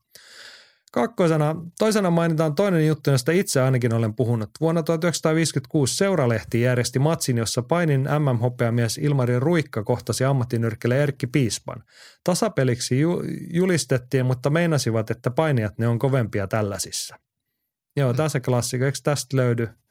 Jotain tässä on niin kuin internetistä löytyy materiaalia tämmöisestä. Me ollaan tästä puhuttu Joo. joskus ennenkin. Kolmantena mainitaan tänä vuonna menehtynyt Leo Petrel. Hän voitti vapaapainin SM-pronssia 1968 ja 1970 Grekon SM-hopeaa. Mutta 1600, 1964 hänet nähtiin myös ammattinyrkkillä kehissä. Pro- ja samalla nyrkkeilydebyytti tapahtui ystävänpäivänä samassa illassa, missä Olli Mäki voitti EM-vyön ja toukokuussa otti vielä toisen voitokkaan nyrkkeilymatsin ennen kuin jatkoi painiuraansa. Joo, Aika Mielenkiintoinen. Tuo, joo, en ole Leo Petrellistä muista, ainakaan aktiivisesti muista kuuleeni aikaisemmin, mutta tota, mielenkiintoinen haku. Joo, te ihan meikäläiseltä täysin uutta tietoa tietenkin, mutta Petrel siis, onko se Lennart Petrel vai mikä? Tota, Hän on jääkiekkoilija niin, tai niin. ex-jääkiekkoilija. Niin, niin onkohan hetkellä. sitten sukua? Veikkaisin, että ainakin jotain sukua, koska se sukunimi ei ole kauhean yleisen oloinen. Hmm. Ehkä täytyy selvittää, en nyt muistanut sitä tässä kohtaa tsekkailla. Mutta Masalta ensiluokkaista työtä Apassi haastaa sarja toimii siis niin, että kun tuli haaste, niin Masa esittelee yhden kamppailuelokuvan ja sitten Masa lunastaa sillä oikeuden itselleen haastaa seuraava. Ja teki vielä ton Andresin tyyliin ton pikku top kolmasen. Se oli bonuksena tässä, ei ollut mikään niin osallistumisen ehto. Pakollinen. Joo, ja Masahan haastaa. Leffahaasteen saa Mäkisen Tero. Edelleen pysytään Turku-Raisio-akselilla tiukasti. Nyt jäämme aikamoisiin joulun jännitys suspenssitunnelmia jäädä, että ottaako Tero haasteen vastaan. Mä oon ihan varma, että Tero ottaa haasteen vastaan ja Terota varmasti löytyy tähän hyviä ehdokkaita ja, ja terävää sanailua. No, se on Kyllä, Vähintään ja musta tota, ei, ei tarvi, tosiaan ei tarvi mitään esseitä kirjoittaa siitä elokuvasta. Sen verran, kun irtoa tai, tai vaikka ääniviestinä, jos siltä tuntuu. Mutta et kamppailueloko. Ja sen kun teet, niin vastaat haasteeseen ja saat haastaa eteenpäin. Mäkisen Terolle jouluterkkuja siis täältä. Tällainen paketti saatiin tällä kertaa kasaan. Kaksi ja puoli tuntia.